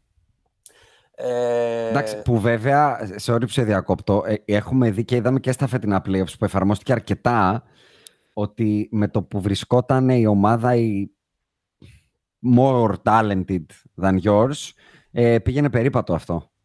αλήθεια. Δηλαδή είναι, είναι μια άμυνα που αυτό που λες πιο πολύ είναι situational άμυνα Ναι. και όχι δεν πάει να σταματήσει οι παίχτες κορυφαίου επίπεδου και επιθέσεις κορυφαίου επίπεδου. Ακριβώς. Του στον Και- Rockets μπορεί να τους προβληματίσει πολύ, ισχύει. Και, και για παράδειγμα, ας πούμε, ε, οι Warriors που παίξανε... Και οι Warriors, για παράδειγμα, και οι, και οι Dallas στη κανονική σεζόν, δεν παίξανε στα play-off, παίξανε, παίζανε σύνθετες ζώνες. όχι σύνθετες, ναι, σύνθετες ζώνες. Δεν ήταν, ας πούμε, η 3-2 ή 1-3-1 ή αυτές οι κλασικές ζώνες. Ήταν ε, box and one, triangle and two. Δηλαδή, είχες το man-to-man και είχες και, την, ε, και, το, και, και τους κάποιους παίκτες να κάνουν zone. Και εντάξει, zone ειδικά οι Golden State, Κώστα, έχουν και έναν οριακά, να το πω έτσι, cheat code για αυτές τις άμυνες. Τον Draymond Green, όπου Το Λίμπερο. τις, τις περισσο... Ναι. οι περισσότερες άμυνες από αυτές αφήνουν την τρύπα και ο Draymond Green είναι αυτός που ακόμα και να αφήσεις την τρύπα ξέρεις ότι θα είναι εκεί να το... σω- Είναι μεγάλο πλεονέκτημα Ναι. αυτό. Και στο κομμάτι των υπόλοιπων τεσσάρων, δηλαδή, νομίζω ότι και οι, οι υπόλοιποι παίζουν καλύτερη άμυνα, ξέροντας ότι πίσω, αυτό που είπε και ο Ανδρέας, παίζει το λίμπερο πίσω σκούπα καλή. Δηλαδή θα ρισκάρουν περισσότερο στο κλέψιμο, θα, θα είναι πιο επιθετικοί και οι ίδιοι στην άμυνά Ναι. τους. Ενώ αν ξέρεις ότι πίσω ο λίμπερο είναι ο Ζούμπατς, ε, δεν θα το κάνεις το ίδιο καλά. Ισχύει. Και οπότε νομίζω ότι και αυτό πάει πίσω σε αυτό που είπαμε για το offensive talent. Στο NBA πλέον υπάρχει τόσο offensive talent που πολλές φορές το ένα εναντίον ενός δεν έχει καμία τύχη να τον σταματήσεις τον παίκτη. Κάτι το οποίο στην Ευρώπη δεν ισχύει. Έχει πολύ Και- τύχη. Ναι, και, και, και βασικά στην Ευρώπη, άμα, δει, άμα δεις το ποσοστό ζώνης στο NBA πάει πάνω, στην Ευρώπη πάει κάτω. Πολύ λίγες ομάδες παίζουν ζώνη πλέον στην Ευρώπη. Γιατί δεν υπάρχει ένας εναντίον ενός, εντάξει, το σταματάμε. Δεν, δεν είναι ο, ακόμα, ο, τρια- ακόμα και 38 χρονών Λεμπρόν, δύσκολο να το σταματήσεις ένας μένα.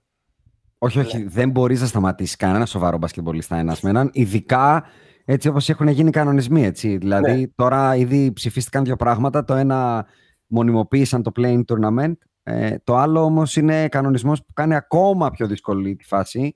Στο open court, τέλος Μμμ. πάντων, όπως το βαφτίσουν, το έχουμε συζητήσει εμείς τρεις παιδιά, ότι θα είναι δύσκολο. Θέλω και τη γνώμη σου, Κώστα. Είπαν ότι στο open court το foul είναι πλέον μία βολή και μπάλα μου. Ναι.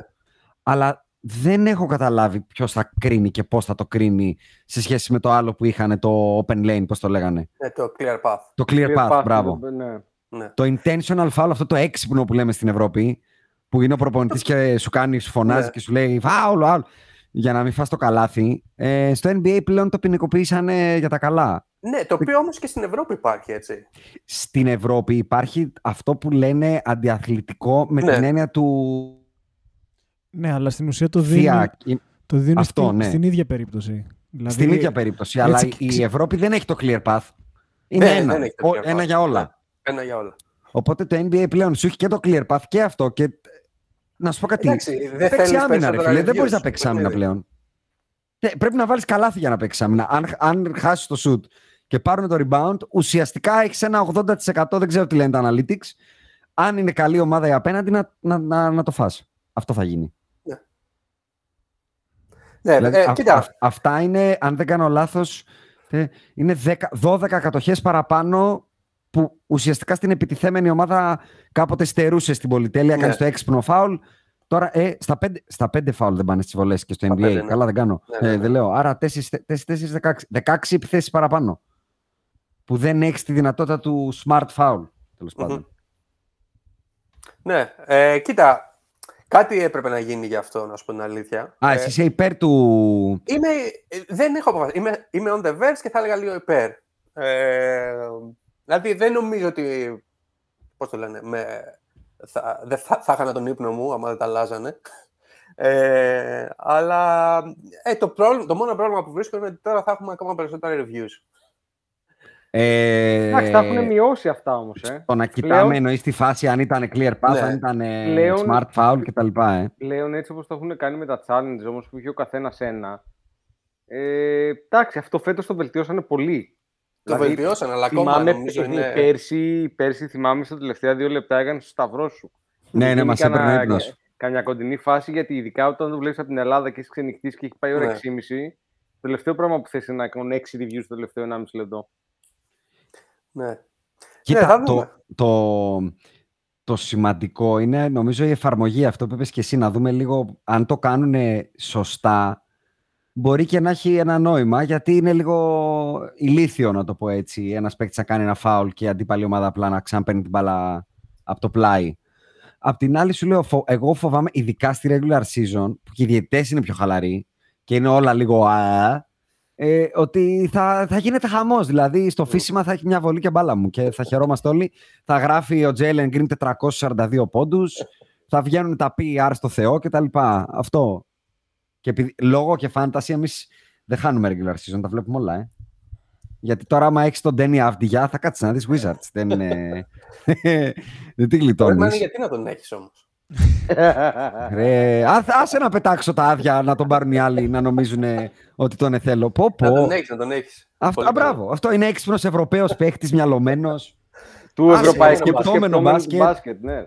Ναι. Ε, να κάνω report δύο πράγματα που εντάξει, καλό είναι να γίνουν report. Ο Λόντζο δεν βλέπω να παίζει φέτος. Α, καλά πας. Πας καλά. Βγήκανε και είπαν ότι τα γόνατά του δεν κάνουν το recover που θα θέλαμε. Και ήθελα να ξέρα τι έχω κάνει, σε ποιον καταραμένο, ποιον έχω, τι, έχω- τι έχω φταίξει και όποιον πιάνω ε, παθαίνει κάτι. Γιατί αν θυμάστε, σας είπα για ένα rookie. Σας είπα την άλλη φορά, σας είπα για έναν. Μμ, Το Λαϊντέλ από τους Pelicans. Ναι, Χτύπησε και Ε, αυτός, ε. εντάξει, ACL. πάει αυτός. Δεν ξέρω, ξέρεις, θα αρχίσω να λέω επαναλαμβανόμενα σε κάθε podcast το όνομα του Jason Tatum και του Jalen Brown. Αυτό θα κάνω. Jason Tatum, Jalen Brown. Μέχρι να γίνει το καλό, κακό. Πάντα. Δεν θέλουμε τραυματισμούς. Δεν Για όλους θέλουμε, εκτός από τους Celtics. Πάντα. Ακριβώς. Άρα Ε, το... τελικά το Σάι- ε, γι' αυτό τον πήραν τον Dragic τελικά. Ναι, προφανώς. Ρε, εσύ ο Λόντζο θεωρητικά έκανε μια επέμβαση Ρουτίνας. ρουτίνας στο γόνατο. Θα έπαιζε στα playoff και τώρα λένε δεν ξέρουμε αν θα προλάβει το camp. Άστο. ε, μπλέξανε. Και πάμε στη φετινή σεζόν, Κώστα, πλέον, να μπούμε στο καλό, το τσιτσί. Υπάρχουν τέσσερα θέματα τα οποία είναι καυτά. Το resigning του Aiton, που εκεί έγινε της τρελής. Οι δηλώσεις του Τζα Μοράντ, οι οποίες παρότι παρερμηνεύτηκαν λίγο για τον MJ, αξίζουν τουλάχιστον ένα φατούρο. Αυτά που είπε. Ένα. Ναι, μπράβο. Ότι ο KD μάλλον θα μείνει εκεί που κάθεται, θα κλωσίσει τα αυγά του. Ο Donovan Μίτσελ, που οι Knicks πήγαν και ζητήσανε και το Madison Square Garden, οι Jazz, και το Madison Square Garden και ευτυχώς δεν το δώσαν οι Knicks, περιέργως, δεν ξέρω γιατί. Ζητήσανε Obi Toppin, Quickly, Grimes, McBride και X first round. Και κλείνω, αυτό είναι δικό μας, ιστορικό των τριών μας, δεν ξέρω αν θα συμμετάσχεις, αν θα συμμετέχεις, το τατουάζ του Tyler Hero. Α, συμμετέχει, βλέπω το χέλιο σου. Αυτά έχω να ρίξω στο τραπέζι. Ε, δεν έχω άλλη ατζέντα, οπότε πλέον Ωραία. απλά κάνουμε κουβέντα όπως μας βγει. Πιάστε Ωραία. τα από όπου θέλετε, όποιος θέλει. Ποιο ήταν το πρώτο; Ε, κοίτα, Aiton. όχι, όχι, όχι, Κώστα, επιτρέψτε μου να ξεκινήσουμε από τα βασικά. που είναι το τατουάζ του Tyler Hero. ε, διότι εμείς εδώ πέρα, στα Conference Finals, Game 1, που πήραμε μια ανάσα που το πήρε το Miami και βγαίνει ο Tyler Hero χωρίς μανίκια. Χωρίς μανίκια βγήκε το παιδί αυτό, βγήκε έτσι. Ναι, μας όλο τα ύφος. analytics μας, ε, Κώστα, ε, έχουν πολύ μεγάλη βάση. Το ρουχισμό, τα τατουάζ, τα Όλα. γκρίλια, Κούρεμα, τα γκρίλια κούρεμα. στα δόντια. Κούρεμα. Ναι, με γκρίλια Κοίτα. στα δόντια δεν πας. Το θέμα είναι. Έχεις ότι- καλά δεν φέρω ξέρω τι μυαλό, λένε τα ναι. βιβλία σου γι' αυτά, αν έχεις άλλα συγγράμματα. Αλλά όταν ας πούμε ο κύριος Τζαμοράν έβαλε τα γκρίλια. Ε, τελειώσαμε ρε φιλέ εκεί πέρα. Κάπου τελειώ. Παίρνα έξω. Ανοίξει την πόρτα, χωρίσαμε. Επόμενος. Δεν έχει νόημα. Το, το, το θέμα είναι για τον Tyler Hill το περιμέναμε. Τώρα όταν λέει ότι θέλει να Το είναι starter, περίμενε. Τέτοιο πράγμα. Όταν λέει ότι θέλει να είναι starter, ε, καταλαβαίνεις ότι κάτι δεν πάει καλά. Ρε φίλε, εντάξει, περίμενε. Κάτσε, όπα. Ε, ε, υ- υπάρχει το. Α πούμε, πε- πηδάω από τον πρώτο να δω αν θα σκοτωθώ. που Υπάρχει μια περίπτωση να στραμπουλήξει το πόδι σου, ας πούμε. Μια υπερεκτίμηση των δυνατοτήτων σου. Εδώ το παιδί πήδηξε από το μπύρο του Άιφελ, ε, κάτω, όλο. Και είπε θα ζήσω. Δεν, υπ- το τατουάζ του δεν υπάρχει. Για όσοι το έχουν δει, έχει κάνει μια γατά, αν έχω καταλάβει καλά. Ναι, Μπορεί ναι, να ναι, είναι. με γατούλα. Πολλά, μπορεί Που να είναι- τα ερμηνεύσει με πολλούς Που είναι τρόπους. σαν. Δεν θέλω να πω σαν τι είναι. Και έχει δύο φράσεις που λένε. Ε, ξέρεις τι μου θύμισε. Τατουάζ του λεκτικού επεξεργαστή. Αυτό μου θύμισε. Μου θύμισε Ναϊντήλα. Ε, δεν πάει για πουθενά. Δηλαδή, αν ήμουν Pat Riley, θα έλεγα τελειώσαμε, με κατέστρεψε. είναι οριακά untradeable μετά από αυτό το τατουάζ. Ε, Αντρέα, έδινες κάτι παραπάνω από μια κάλτσα τρίπια πλέον; Όχι, όχι, όχι, δεν έδινα ούτε αυτή. Α, ούτε την τρίπια. Δεν τον θέλω στην ομάδα μου, ρε. bro. Κάτσε, ρε. Θα μου χαλάσει και τους υπόλοιπους. δεν γίνεται, ρε, αυτό το μυαλό. Βγήκε χωρίς μανίκια τώρα μετά από ένα game και με το ύφος του Τζόρνταν το ύφος. Ρε, άι Αυτό- πήγαινε από εδώ, ρε. Το χωρίς Μαλακισμένο. μανίκια μπροστά σε αυτό το τατουάζ είναι πτέσμα, ε. Είναι Άχι, έκαψα, παιδιά. έκαψα τα φασολάκια με, και έκαψα το σπίτι. Αυτή είναι η σύγκριση. Τα, ε, τα έχουμε ξαναπεί και Κώστα, το λέγαμε εδώ και την προηγούμενη φορά και νομίζω θα χειροτερέψει ότι μετά το τηλεοπτικό συμβόλαιο του 24, που πλέον το μήνυμο συμβόλαιο θα είναι 12 εκατομμύρια δολάρια 13, είναι πλέον τόσα λεφτά, τόσα πολλά τα λεφτά που βγάζουν, που δεν υπάρχει πλέον το πάθος του, του να γίνεις Του πεινάω, καλύτερος. του πεινάω. θα βγάλεις λεφτά regardless. Θα βγάλεις πολλά λεφτά regardless. Δηλαδή τώρα, ένας, ο Jalen Μπράνσον θα πάρει 100 εκατομμύρια δολάρια. Αυτό σημαίνει ότι μα, ε, χωρίς τους στόχους και τα λοιπά θα πάρει 60. Κανονικά στη ζωή σου δεν χρειάζεσαι παραπάνω. Δεν χρειάζεσαι Νομίζω παραπάνω δεν από λιγότερα από αυτά. χρειάζεσαι ούτε τα μισά έτσι. Κανονικά. Αν εννοούμε ότι κανονικά, ακόμα το ίδιο. Δηλαδή, δεν ξέρω αν έχει συμβεί κάτι στη ζωή σου και έχεις αλλάξει κάποιο στάτους. Οπότε, ας πούμε, ο Bradley Beal, ο οποίος είναι ένας συμπαθητικός παίκτης. Που θέλει να κερδίσει κιόλας.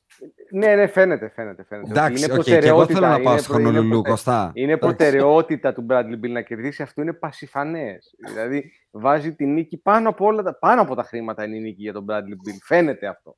Ε, Είναι ότι αυτή η δήλωση και η ανανέωση του Wizards είναι ότι κοντινότερο σε δήλωση πολιτικού το, το πρώτο μας μέλημα είναι ο πολίτης.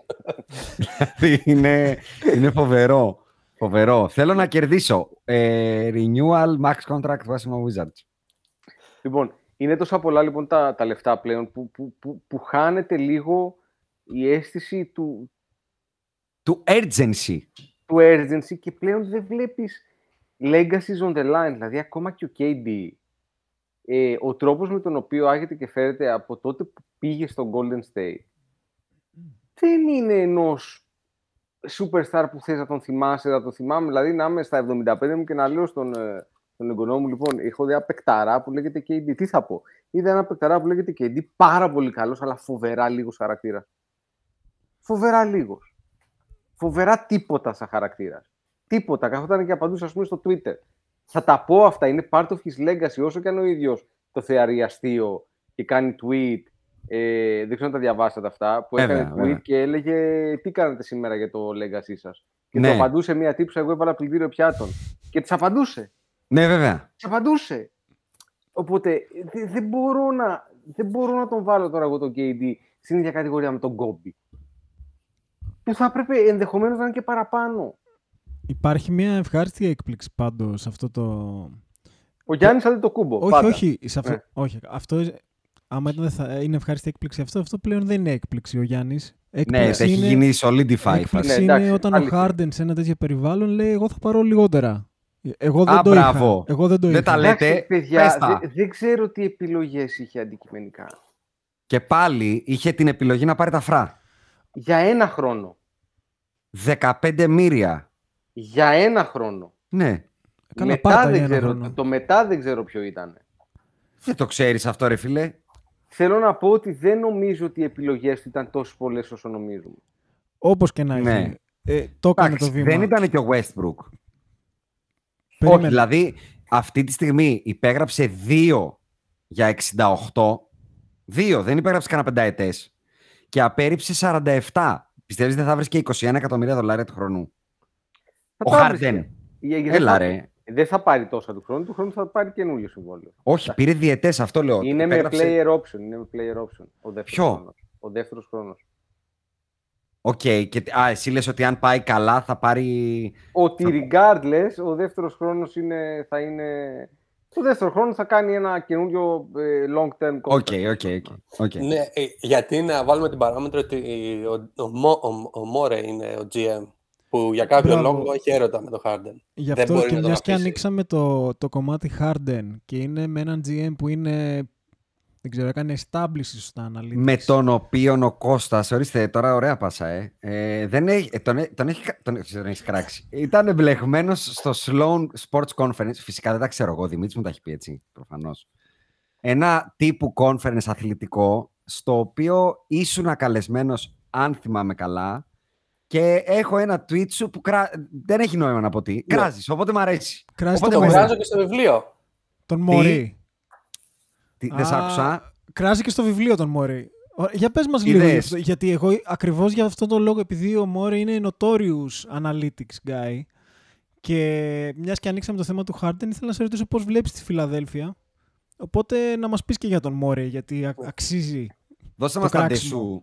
Σου. Ότι τον Κοίτα. πέτυχε στο αλέτες, του πέσε, του πέσε γελίος, ρε αγόρι μου, μας έφαγες τα λεφτά. Όλα αυτά θέλω. Δεν, δεν, α, δεν είμαι τύπος της βίας. ε, όχι, κοίτα, με το Φιλαδέλφια- λόγο, με το λόγο πάντα. Πάντα του τα, τα εξηγείς ωραία. Δεν είναι τα δύο Με πράγματα. τη... Η Φιλαδέλφια είναι ένα ενδιαφέρον project. Εγώ προσωπικά πιστεύω ότι στο, το trade μεταξύ Σίμω, ε, ε, που έγινε ε, Nets, ε, were the Sixers. winners. Προσωπικά. Ναι, Καλά, εκ των πραγμάτων από τη στιγμή που ο άλλος δεν παίζει και δεν μοιάζει να θέλει κιόλας. Ναι, ε, κάτσε εννοείς ε, ο Σίμονς. Ναι. ναι. Ναι, αλλά σαν assets νομίζω ότι. Δηλαδή, εντάξει, Harden, Harden, αλλά έδωσε τα πάντα. Έδωσε Curry, Curry. Seth Curry, που ήταν πολύ καλός για τη Φιλαδέλφια όσο είχε παίξει 1,5 χρόνο. Ε, έδωσε ε, Drummond, εντάξει, δεν τον θεωρώ καλό, αλλά ήταν Α. ο- πίσω από τον ε, Embiid. Ε, Άρα έδωσε δεν και είσαι draft picks, bullish νομίζω. για το φετινό τους πλάνο που πήραν στη θέση του, Ντε- του Danny Green το Melton και έχουν μάξει Harden στην περιφέρεια. Μέλτον μου αρέσει πάρα πολύ. Α, μπράβο. μπράβο. Ε, Ξέρει, ξέρει μπάσκετ, ξέρει, ξέρει. Είναι εμφανές. Τώρα νομίζω ότι θα πάνε καλύτερα. Αλλά εμένα αυτό πάντα, πάντα ε, για τους Sixers αυτά τα δύο-τρία χρόνια είναι ο ε, χι παράγοντας είναι ότι έχουν τον... Έλα, Στον το κρύ- πάγκο ποιον; Πες το, μπράβο. Εσύ πες το μόνος σου. Ξε- Ξεχνάω το όνομά του γιατί είναι ανύπαρκτος. Μπρα- Α, πω, Μπράβο, πω, μπράβο. Έλα, μου, έλα, στον Μπράβο. τόπο σου, έλα, έλα αγόρι μου εδώ. Είναι το μεγαλύτερο της μειονέκτημα. Ξεκάθαρα, έτσι. Ξεκάθαρα. Απλά είναι μια ωραία πάσα αυτό το, το κομμάτι το περίμενε, χρηματικό. περίμενε Α, ρε, κάτσε, έλα. ρε, κάτσε. Εγώ δεν έμαθα τον Τεσού, αυτό με ενδιαφέρει. Τον Τεσού Μα με τον είπε Ντάλι ότι Μόρι. δεν είπε τίποτα. Το προσπάθησα εγώ να το εκμεύσω και είπε, Όχι, εγώ δεν γιατί λέω. ποια, ποια ήταν ε, έτσι, η αιτία που σε είχε. Α, της έτσι- κόντρας. Ναι, της κόντρας. Α, με τον Μόρεϊ. Ναι. Α, καλά, κοίτα, στο, στο συνέδριο βασικά αυτό το οποίο γίνεται είναι ένα συνέδριο που γίνεται στο MIT κάθε χρόνο. Ξεκίνησε, ο Μόρεϊ το ξεκίνησε το 2008-2009 και τότε ήταν, ε, ξέρεις, 100 άτομα που ασχολούνταν μόνο με sports και analytics, ήταν ωραίο. Τώρα έχει γίνει πλέον ε, showtime. Α, Ε, οκ. δηλαδή έχει 3.000 κόσμο, registration είναι για φοιτητές, για μαθητές φοιτητές 600 δολάρια. Εντάξει, φίλε, the land of the free. Κάτσε. Ο τύπος παίρνει, ε, πληρώνει τον εαυτό του 100 χιλιάρικα από το, συ- από το συνέδριο αυτό και πληρώνει βασικά 99.000 για να μην τον πιάσει το ARS. Αυτά ήθελα, Ε, αυτά ήθελα. Αύριο, αύριο αποκλειστικά στο newsbeast.gr. ε, το ί- και, και γενικά, μα, ε, ξέρεις, υπάρχει όλος αυτός ο, ο- όλη αυτή η προσπάθεια και ειδικά στα sports analytics για diversity και λένε υποτίθεται και αυτοί στο συνέδριο ότι κάνουν diversity και τώρα με 600 δολάρια ε, fee, τι diversity; Συγκεκριμένος κόσμος πάει. Ε, και πλέον έχει γίνει και, δε- δηλαδή τα papers που παρουσιάζονται εκεί, αν εξαιρέσεις μερικά, είναι απαράδεκτα. Ε, και για παρά... ε, εμένα αυτό που μου είχε κάνει μεγάλη εντύπωση είναι ότι όταν με είχαν καλέσει, μου είχαν πει «Α, και σαν perk, ξέρω εγώ, ε, ε, free registration». Λέω, παιδιά, έχω γραφτεί γιατί θα ερχόμουν έτσι κι αλλιώς, να το κάνουμε transfer σε κάποιον φοιτητή που χρειάζεται. Αυτά μου λέει, δεν γίνεται, δεν, δεν μπορούμε, λέει. Θα, σας το, κα- θα το κάνουμε, λέει, refund, άμα θέλετε. Ω, Οκ. Δεν- Ποτέ δεν το κάνανε. δηλαδή, Σε Αλλά, πω τα, εντάξει. τα εξτάρια. Εντάξει, Μπράβο, αυτό- μπράβο. Αυτό βέβαια θα πω είναι το καλό κακό γενικά με την business. αμερικάνικη Ναι. κουλτούρα. Το πώς πάμε να το κάνουμε αυτό που ξεκίνησε έτσι πιο μαζεμένο, Ακριβώς. να το κάνουμε όσο πιο product γίνεται. Ακριβώς. Και το άλλο, ας πούμε, στο βιβλίο ε, που, που κράζω, κράζω, κράζω Σχολιάζεις, Κράζεις, σχολιάζεις. κράζεις, σχολιάζεις. κράζεις, Σχολιάζω. κράζεις. Πες το, δεν είναι κακό. τότε που ε, όταν ήταν το, για το MVP μεταξύ Harden και, Westbrook. και Γιάννη. Α, α, ναι, ναι, που το... ναι, που, ναι, ναι, που ναι, είχε ναι. βγει, είχαν βγει οι Rockets και λέγανε Α, εδώ όλα τα statistics που είναι πρώτος ο Harden. Ε, και κράζω γιατί λέω ένας ε, casual fan from Houston, called Daryl. Δεν μπορεί να διαλέγεις αυτά που σε, σε βολεύουν και να δείχνεις μόνο Και αυτά. να τα σπρώχνεις, ναι. Ε, αυτό που πήγα να πω πριν Άκη, με το θέμα του salary cap είναι ίσως η απάντηση γιατί υπογράψαν οι Phoenix Suns στον Aiton. Γιατί έψαχνα και εγώ να καταλάβω τι κάνανε και διάβασα ένα άρθρο που έλεγε αυτό που είπε ο Ανδρέας ότι επειδή τα λεφτά θα πάνε στο Θεό είπαν ότι μόνο σε αυτόν μπορούμε να τα δώσουμε τώρα αυτά και μάλιστα να του τα δώσουμε τώρα που είναι λίγα σε σχέση με το πόσο θα χρειαστούμε να δώσουμε σε δύο-τρία χρόνια από τώρα. Για ποιον λες τώρα; Για τον Aiton. Ναι. Ότι Δεν ουσιαστικά είχαν- ρε, ήταν, δεν είχαν ήταν άλλη business επιλογή. decision, δεν ήταν basketball decision. Μα δεν είχαν άλλη επιλογή. Από τη στιγμή, ε, ο λόγος για τον οποίο ο Aiton ήταν στο, στο market είναι επειδή θέλανε να τεστάρουν και θεωρούσαν ότι δεν θα βρει max contract. Κατά τη γνώμη μου σωστά. Ε, Ναι. Διότι το ότι βγήκε από τα αριστερά η Ινδιάνα, νομίζω βγήκε ξεκάθαρα και η Ινδιάνα με τη λογική του ότι δεν θα τον πάρουμε, ας κάνουμε ζημιά σε κάποιον άλλον. Ναι, Ήταν ξεκάθαρο ότι θα το κάνουν match. Δεν μπορείς να χάσεις το asset. Είναι στην ίδια λογική και που for για- nothing. είναι στην ίδια λογική για το no trade clause του Bradley Bill. Ωραία. Η- Η Washington γιατί να τα δώσει όλα αυτά και να του δώσει τόσα λεφτά. Η απάντηση είναι πολύ απλή. Πάλι για μένα. Αν είσαι στο GM της Washington, δεν θες να σου φύγει ο Bradley Bill τσάμπα.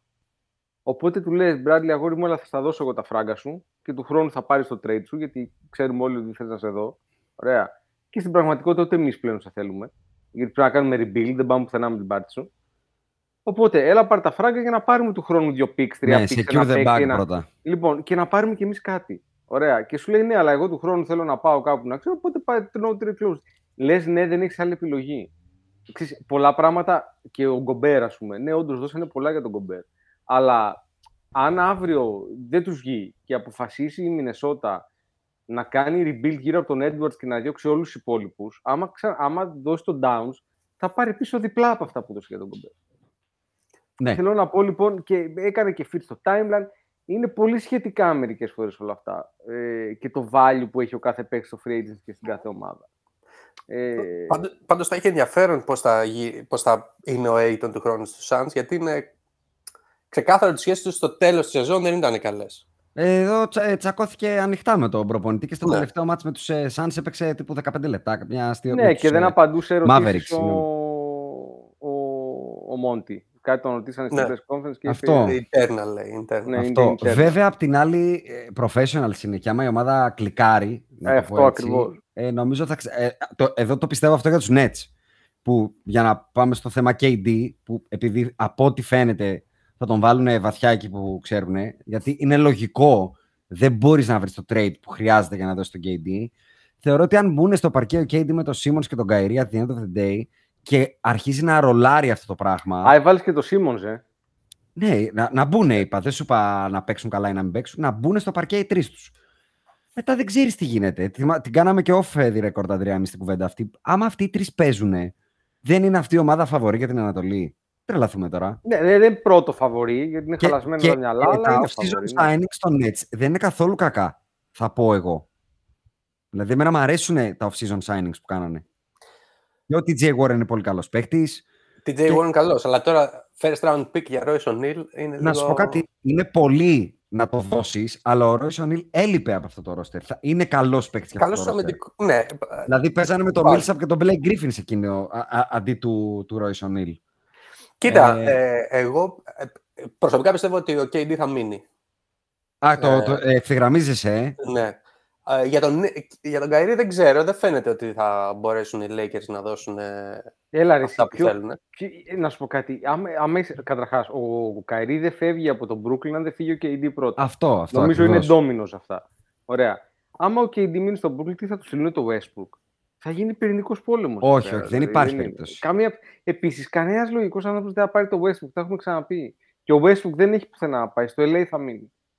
Ναι, Που, καλά, τον, σίγουρα. που τον, ε, τον άφησε ο μάνατζερ του και έβγαλε ένα χαρτί. ε, Δεν ξέρω αν δεν το, το είδατε. Ναι. Που ουσιαστικά λέει: Ναι. Λοιπόν, εγώ δεν είμαι πια ο ατζέντη του Westbrook και θα σας πω τους 10 λόγου τους οποίους ο Westbrook είναι μαλάκας.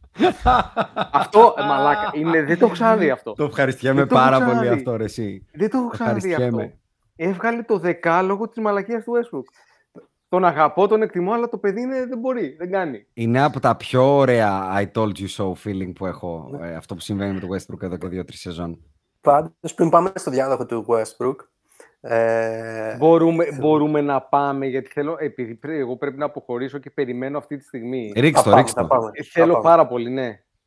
Λοιπόν, ο, ο διάδοχος του Westbrook, εγώ προσωπικά πιστεύω. Του είναι απατεώνα, επειδή ε, διάδοχος στον απατεώνα. απατεωνισμό είναι. Γιατί Έτσι. έχω συγχαθεί να το λέμε Westbrook τον έχουμε περισσότερες φορές από ότι στην ιστορία του Podbusters. Τον απατεώνα. Διάδοχος Ε, του είναι- απατεώνα. Ο, είναι Τζα Morant. Μου Ε, δίνει πρέπει πάρα να, πολύ πρέπει αυτό να το take. εξηγήσεις αυτό γιατί είναι πολύ. Να το εξηγήσω. Λοιπόν, αμφιλεγόμενο. το, το στυλ παιχνιδιού του παρόμοιο. Σχεδόν to the T. Δηλαδή, σουτ δεν έχει. Βελτιώθηκε φέτος. Το, του το δίνω αυτό, αλλά σουτ δεν έχει. Γενικά. Εντάξει, Μπροστά στο Westbrook είναι ο, ο Στεφ Κάρι, ε. Είναι, εντάξει, μπροστά στο Westbrook. Τώρα Ναι. ε, ο- ο- θα μπορούσε Στον να πεις και μπροστά σε απατεώνα, μένα. μην φεύγουμε από το topic πλέον. Παρακαλώ. Ε, επίσης, ε, εγώ δεν τον βλέπω σαν ε, κλασικό playmaker. Δηλαδή, είναι forced να παίξει είναι playmaker. scoring guard. Ναι. Ε, στηρίζεται πολύ στην αθλητικότητα, που αυτή θα χαθεί κάποια στιγμή.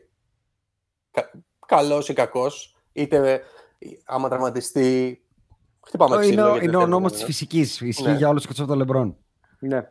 Ε, και ακόμα και ο Λεμπρόν χτύπησε τον Αστράγαλο, στα γεράματα, ε, έμεινε έξω, τέλειωσαν οι Lakers. Ε, άμυνα, όλοι, όλοι τις, στο, στα play-off μας είχαν ζαλίσει για τον Doncic, αλλά κανείς δεν έβλεπε ότι ε, ο, ο, ο Μωράν δεν μπορούσε να κάνει τίποτα στην άμυνα. Ακριβώς τα ίδια με τον Doncic και χειρότερα, προσωπικά πιστεύω. Ε, και γενικά, ναι, δε- νομίζω το στυλ παιχνιδιού του δ- είναι παιχνίδι για τα ανοιχτά του Brooklyn, του Bronx. Ωραία. Ε, λόγια. Ράκερ Πάρκ. Ωραία. Plus, λόγια.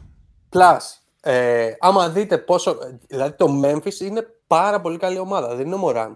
Οπότε, χωρίς Νομίζω Morant το είναι καλά αποδείξανε ρίχνοντας 50 στους πρωταθλητές. Νομίζω ήταν, ήταν λίγο emphatic ε, ε, η επιβεβαίωση ότι είναι μια πάρα πολύ καλή ομάδα. Εγώ δεν μπορώ να είμαι πολύ μακριά από το take, να ξέρεις. Δηλαδή δεν το θεωρώ καν πολύ hot take. Θα σου πω με ποια έννοια. Με την έννοια ότι δεν θεωρώ ότι είναι απατεώνας σαν το Westbrook, αλλά έχει ακριβώς το ίδιο απατεωνικό hype. Εμένα αυτό με ενοχλεί. Ναι. Δεν είναι Ότι- απαντώνα γιατί δεν νομίζω ποτέ θα γίνει MVP. Να ας το πούμε. Αλλά έχει το hype. Δηλαδή, ε, most ε, highlights viewed, ε, τα reports, ότι είναι ο πιο εμπορικός παίχτης. Ε, παίζει παντού πολύ δυνατά. Τα pundits σε όλα στα play-off λέγανε ο διάδοχος, ο νέος, σε the new era, ο πιο εντυπωσιακός να βλέπει. Μου θυμίζει πάρα πολύ το πόσο προσπαθήσαμε από το πουθενά να κάνουμε το Westbrook παιχτάρα, γιατί και εμείς απατεώνα έτσι τον βαφτίσαμε. Υπάρχουν Ναι. πάρα πολλοί κακοί μπασκετμπολίστες. Ναι. Το απατεώνα το πήρε όταν μας τον πουλήσανε για MVP. Ε, ε, Επειδή έτσι. δεν μπορώ να φανταστώ ότι θα μας τον πουλήσουν για MVP το Morant, δεν θέλω να το ζήσω.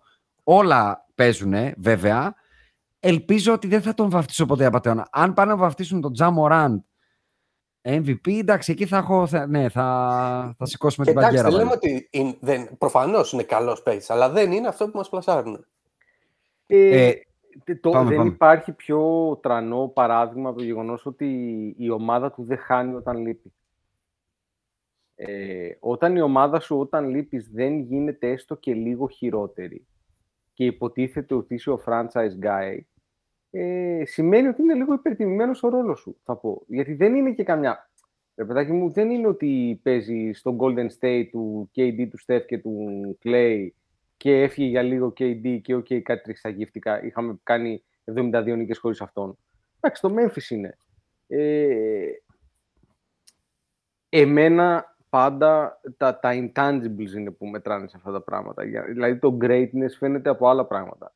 Φαίνεται από την προσωπικότητά σου μες στο παρκέ, φαίνεται από το τι λες εκτός, το, παρ- εκτός του παρκέ και ούτω καθεξής. Και είναι πράγματα τα οποία άμα πας ε, παραδοσιακά και δεις τους παίχτες οι οποίοι είναι great, ε, ακόμα και τώρα, ακόμα και ο Λεμπρόν στα γεράματα έγινε παπάρας.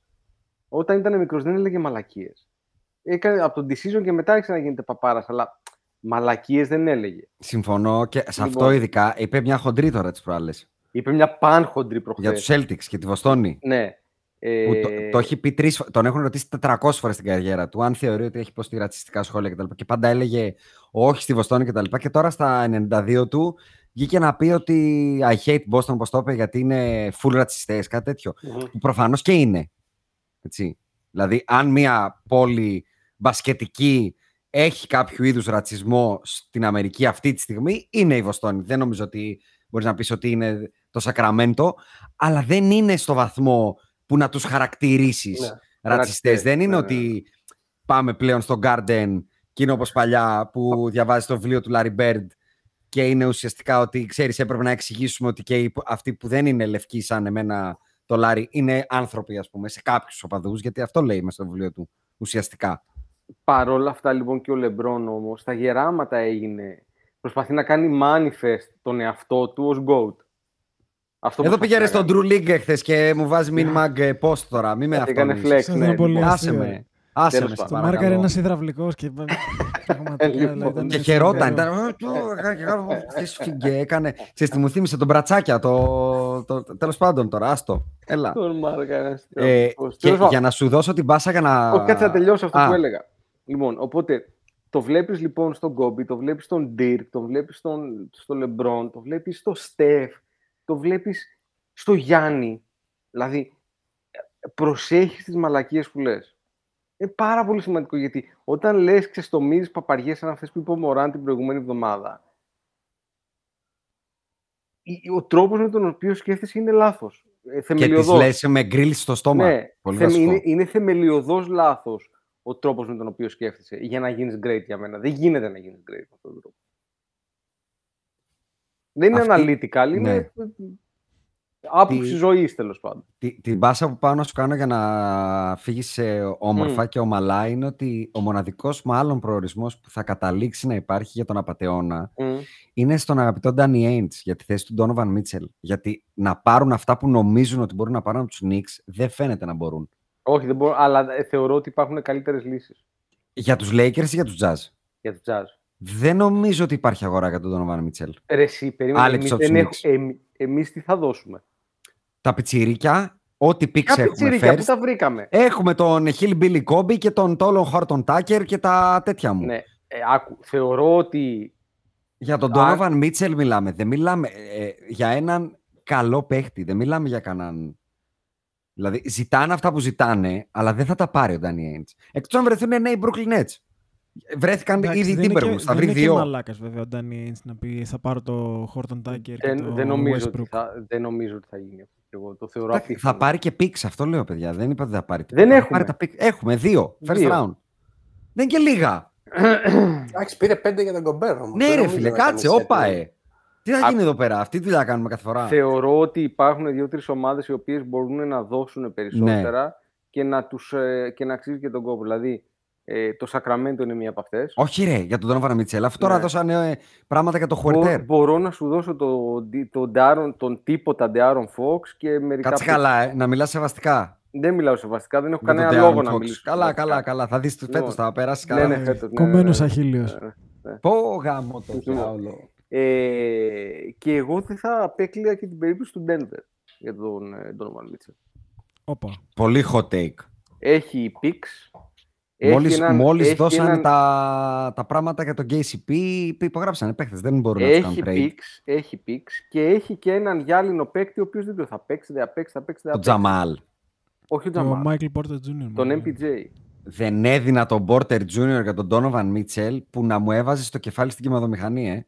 Δεν ξέρω σε τι κατάσταση είναι ο MPJ. Ρε, εσύ, μήπω- νομίζω ότι ο Donovan Mitchell ε, δεν είναι τόσο καλός ό- όσο ίσως και εσύ νομίζεις. Δηλαδή, Όχι, δεν είναι είναι. στους 30 συμφωνώ. καλύτερους παίκτες του NBA. Αλλά κάνει Ναι. fit στο timeline του Denver. Κάνει Και να fit παίξει ο στο Τζαμάλ timeline. Μαρί Donovan Μιτσέλ. Εδώ Ναι. θα πεταχτεί, θα, θα τον τραβήξω από τη μύτη των Analytics να ξαναμπεί στην κουβέντα, να μας πει ότι άμυνα με αυτούς τους δύο δεν παίζει ούτε στο ματζάρι. Ο Τζαμάλ Μαρί Ισχύει Donovan. αυτό. Πώς θα Αλλά- παίξουν; Πας να κερδίσεις με την επίθεση. Ναι, καλά, εντάξει. Ε, καλή τύχη, ε. Αποδείχθηκε αυτό. Και μιας και. Α, Αντρέα, θες να σε αφήσουμε τώρα ή θα κάτσεις κι άλλο; Για να Όχι, όχι, ξέρω θα πότε φύγω. σε θα φύγω, χαιρε- θα Ωραία. φύγω, θα φύγω. Ευχαριστούμε που μας ακούς και όποιος ακούει ξέρει. Θα την πάει. Λοιπόν, Κώστα, επιτέλους μόνη, ε, με αυτή την βάσα που είπες για το πώς θα κερδίσεις, ε, πάμε στο Ανατολή Δύση και με βάση τη δική σου μεθοδολογία να μας πεις τι βλέπεις. Στην Κοίτα. Ανατολή εμείς, πολύ σύντομα θα στα δίνω έτσι, τηλεγραφικά, έχουμε πει ότι είναι 4,5 καλές ομάδες, 3 contenders. Ποιες είναι αυτές για μας; Contenders είναι οι Philadelphia 76ers, οι Bucks και οι Celtics, με τα υπάρχοντα δεδομένα, έτσι. Και οι άλλες οι μισές, οι καλές ας πούμε, είναι οι Atlanta Hawks, οι Cleveland Cavaliers και οι Toronto Raptors. Γιατί δεν ξέρουμε τι θα γίνει με τους Nets, οπότε δεν τους βάζουμε στην εξίσωση ακόμα. Δεν βάζεις τους Μαϊάμι. Ε, είναι το δεύτερο ερωτηματικό μας. Γιατί πάλι δεν ξέρουμε τι γίνεται. Ναι. Υπογράψαν τον Ολαντίπο, κυνηγάνε τον Ναι. Donovan Mitchell. Βγήκε ένα report που λέει ότι ψάχνουν ένα trade για να πάρουν assets, για να κάνουν trade. Χάσαν τον BJ Tucker. Ο Λάουρι δεν ξέρουμε πώς θα εμφανιστεί. Οπότε εγώ προσωπικά, ας πούμε, είμαι πάρα πολύ bullish για τους Miami. Μμμ. Και παραμένω αν είναι ομάδα. Αλλά είναι και αυτή πολύ μεγάλο ερωτηματικό. Δηλαδή δεν Ναι. υπάρχουν, εκτός από τις τρεις που ανέφερα, για- στα δικά μας μάτια δεν Κοίτα. υπάρχουν μπετόν Εγώ θα- αρμέ. Θα άλλαζα hot take. Θα άλλαζα τους 76ers με τους Μόνο Miami. hot take θα δώσεις. Γιατί; Ότι δεν είναι Μισό. καν contending αυτό είναι το hot take. 76ers Ότι οι Όχι, είναι- Sixers ότι είναι, ε, είναι ένα στο, level στο παρακάτω. tier 2 οι, Se- οι Sixers. Ναι, και μόνο και μόνο λόγω προπονητή. Ε, και η- εννοώ και οι Heat έχουν φοβερό προπονητή. Ε, οπότε θα βάζα Celtics, ε, Bucks και Heat. Μετά θα έλεγα... ε, Παρά τα Six- ερωτηματικά, τα τόσα πολλά ερωτηματικά των Heat, ε, Ναι. πιστεύεις το culture, ας πούμε; Ε, δε- εντάξει, δεν μου αρέσει πολύ ε, ο όρος. Το έχουν παρακάνει με το Heat culture. Ναι. Αλλά, ναι, ναι, εντάξει, είναι πιστεύω το ότι- ωραίο label, τέλος Ναι. πάντων, αυτό. Ε, μετά θα βάζα τους 76ers μαζί με τους Nets, άμα είναι... Δεν φύγει κανένας, για παράδειγμα. Περίμενε. Εδώ θέλω ένα μικρό pause. Αν δεν φύγει κανείς, οι Nets δεν είναι tier 1.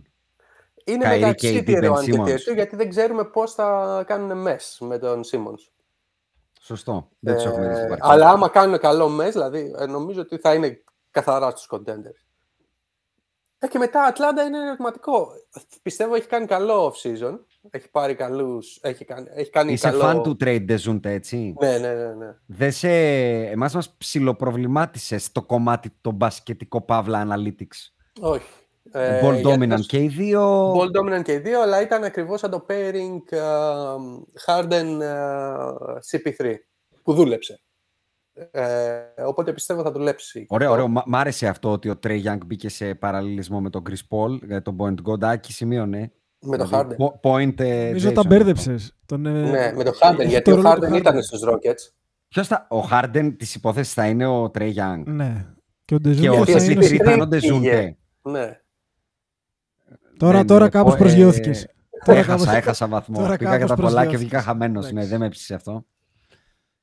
Ε, ναι, οπότε με ενδιαφέρει να δω πώς είναι. Και η, Cle- η Cleveland όντως είναι και αυτή ενδιαφέρουσα περίπτωση. Είσαι Τους bullish έχει, στον Ivan κάτσε. Mobley. Μισό, μισό. Όταν Έλα. είναι ενδιαφέρουσα περίπτωση, σε ποιο βαθμό όμως, ότι μπορούμε να τους δούμε και τελικούς περιφέρειας; Όχι, δεν νομίζω. Εντάξει, Αλλά ενδιαφέρουσα μπορεί να κάνουν- περίπτωση είπε, ρε φίλε. Δεν είπε θα την παντρευτεί. Ναι, ότι Του θα, μπει, δείξαμε μια κοπέλα και είπε εντάξει, καλή είναι. ότι θα μπουν playoffs, ας πούμε. Θα μπουν playoffs, μπορεί να περάσουν και πρώτο γύρο, μπορεί να δημιουργήσουν πρόβλημα στο second round, αλλά μέχρι εκεί. Είσαι, είσαι bullish στον Ivan Mobley. Και ποιο είναι το Ναι. trajectory που βλέπεις; Κοίτα, το εντυπωσιακό ήταν ότι ε, νομίζω ότι ήταν ε, α- από τους καλύτερους αμυντικούς rookies που έχουμε δει μετά Ήτανε. τον Tim Duncan. Ήτανε, ναι. Ε, Σε δηλαδή, όλα νομι- τα analytics ε, ε, ψάχνεις και τον βρίσκεις με τον Davis και τον Ναι. Tim Duncan. Οπότε νομίζω θα έχει καλό trajectory. Εμένα αυτός που, μα... εντάξει θα μου πεις Rookie of the Year βγήκε, αλλά Scotty, από ε. πριν, ε, Scotty Barnes, α- από πριν πίστευα ότι θα είναι νούμερο ένα, να σου πω την αλήθεια, pick. Εντάξει, τι- λίγο bias γιατί τον είχα δει αρκετά στο college γιατί παίζανε στην ίδια περιφέρεια με το, με το Pitt και ήταν, δηλαδή φαινόταν και mature, ε, πώς το λένε, Μπασκε... αυτό που ε, λέγαμε για νοητικά. τον uh, Morant, ναι. Ε, δηλαδή, ε, νομίζω θα έχει... Έβλεπες το πακέτο όλο, ας πούμε. Ναι. Ε, δεν είναι τυχαίο ότι οι Raptors δεν το συζητάνε καν για το KD pack να μπει Ναι. στην κουβέντα. Αλλά τι βλέπεις στους Raptors και στους Bulls που ίσως είναι δύο περιπτώσεις με αρκετό ταλέντο αλλά τόσο όσο; Βλέπεις κάτι άλλο σε αυτές τις δύο ομάδες; Κοίτα, οι Bulls ε, είναι ενδιαφέρουσα περίπτωση, γιατί τώρα το θέμα είναι με το Lonzo τι θα γίνει. Είχαν, δηλαδή, Lonzo, Caruso... Το Dosunmu, Ε, ε, το Dosunmu, εμένα μου αρέσει ο Αίγιο. ακριβώς. Και ο... Πώς τον λένε; Και ο... Λαβίν. Ε, ε, Λαβίν, εντάξει, ναι, ναι, ναι, δεν είμαι τόσο high όσο πολλοί κόσμος, αλλά εντάξει, προφανώς πολύ καλός παίκτης. Αλλά Ντερόζαν έπαιξε πολύ Ντερόζαν. καλά. Δηλαδή νομίζω έχει πάρα πολύ καλή περιφέρεια που παίζει και άμυνα. Αυτό είναι το Πολύ σημαντικό. καλή άμυνα, όχι απλά παίζει. Τώρα ο το Caruso πρόβλημα Alonso είναι λίγο είναι στο Βούξεβιτς. Είναι λίγο... σιρωτήρι, liability. Ναι. Ισχύει. Ισχύει. Ε, αλλά εντάξει. Καλός προπονητής. Εγώ πιστεύω και στο, ότι έχει και καλό προπονητικό. Είσαι φαν team. του Billy Donovan. Ναι. Ε, τώρα για τους Raptors, να σου πω την αλήθεια, είναι ένας... α, πάντα κοιτάω ποιους παίχτες ε, deep in the rotation. Ε, με ενδιαφέρον να δω πώς θα πάνε και νομίζω έχουν αρκετούς α, Για μένα τέτοιους. αυτό είναι το πρόβλημά τους, ότι είναι λίγο αυτό που είχαν οι Ατλάντα μέχρι και φέτος πολύ. Το, πο- πολύ δημοκρατία, πολλοί παίχτες του 7,5. Ναι. Τώρα νομίζω, ναι, εξαρτάται τι κινήσεις θα κάνουν, αν θα κάνουν καμιά κίνηση παραπάνω. Αλλά γενικά και πέρσι είχαν ε, συμπαθητική ομάδα. Σκότι Barnes ήταν πιο έμπειρος. Αν είσαι ο Ε, Μασάι, τι θα έκανες, τι θα λέγαν τα νούμερά σου; Τα νούμερα μου θα λέγανε ότι είμαι καλά. Α, δεν, δεν- θα, ε, no move, Summer δηλαδή. Ε, εκτός αν ήταν μια μεγάλη κίνηση, σαν τον KD για παράδειγμα, μπορούσα να τον πάρω. Θα το ρίσκαρες να πάρεις για win now, όπως το κάναμε με τον Κουάι και να δώσεις το Scotty Barnes; Το Σκότι το Barnes έκανε. όχι. Α, Δεν όχι. τον έδινα. όχι. Θα έδινα α, αν, Ανόμπι, θα τον έδινα. Προφανώς για KD ε, και άλλους. Αλλά ναι, για ε, Barnes δεν τον έδινα. Δεν τον δίνεις. Δεν είναι, δεν είναι εύκολο. Δηλαδή, μπορεί να σε 10 χρόνια από τώρα να λέμε, κοίτα τι έκανε ο Μαλάκας. Κοίτα, Έτσι, το θέμα δηλαδή, είναι ότι ο KD είναι 34 Είναι ο χρονών. KD. Είναι 34 χρονών.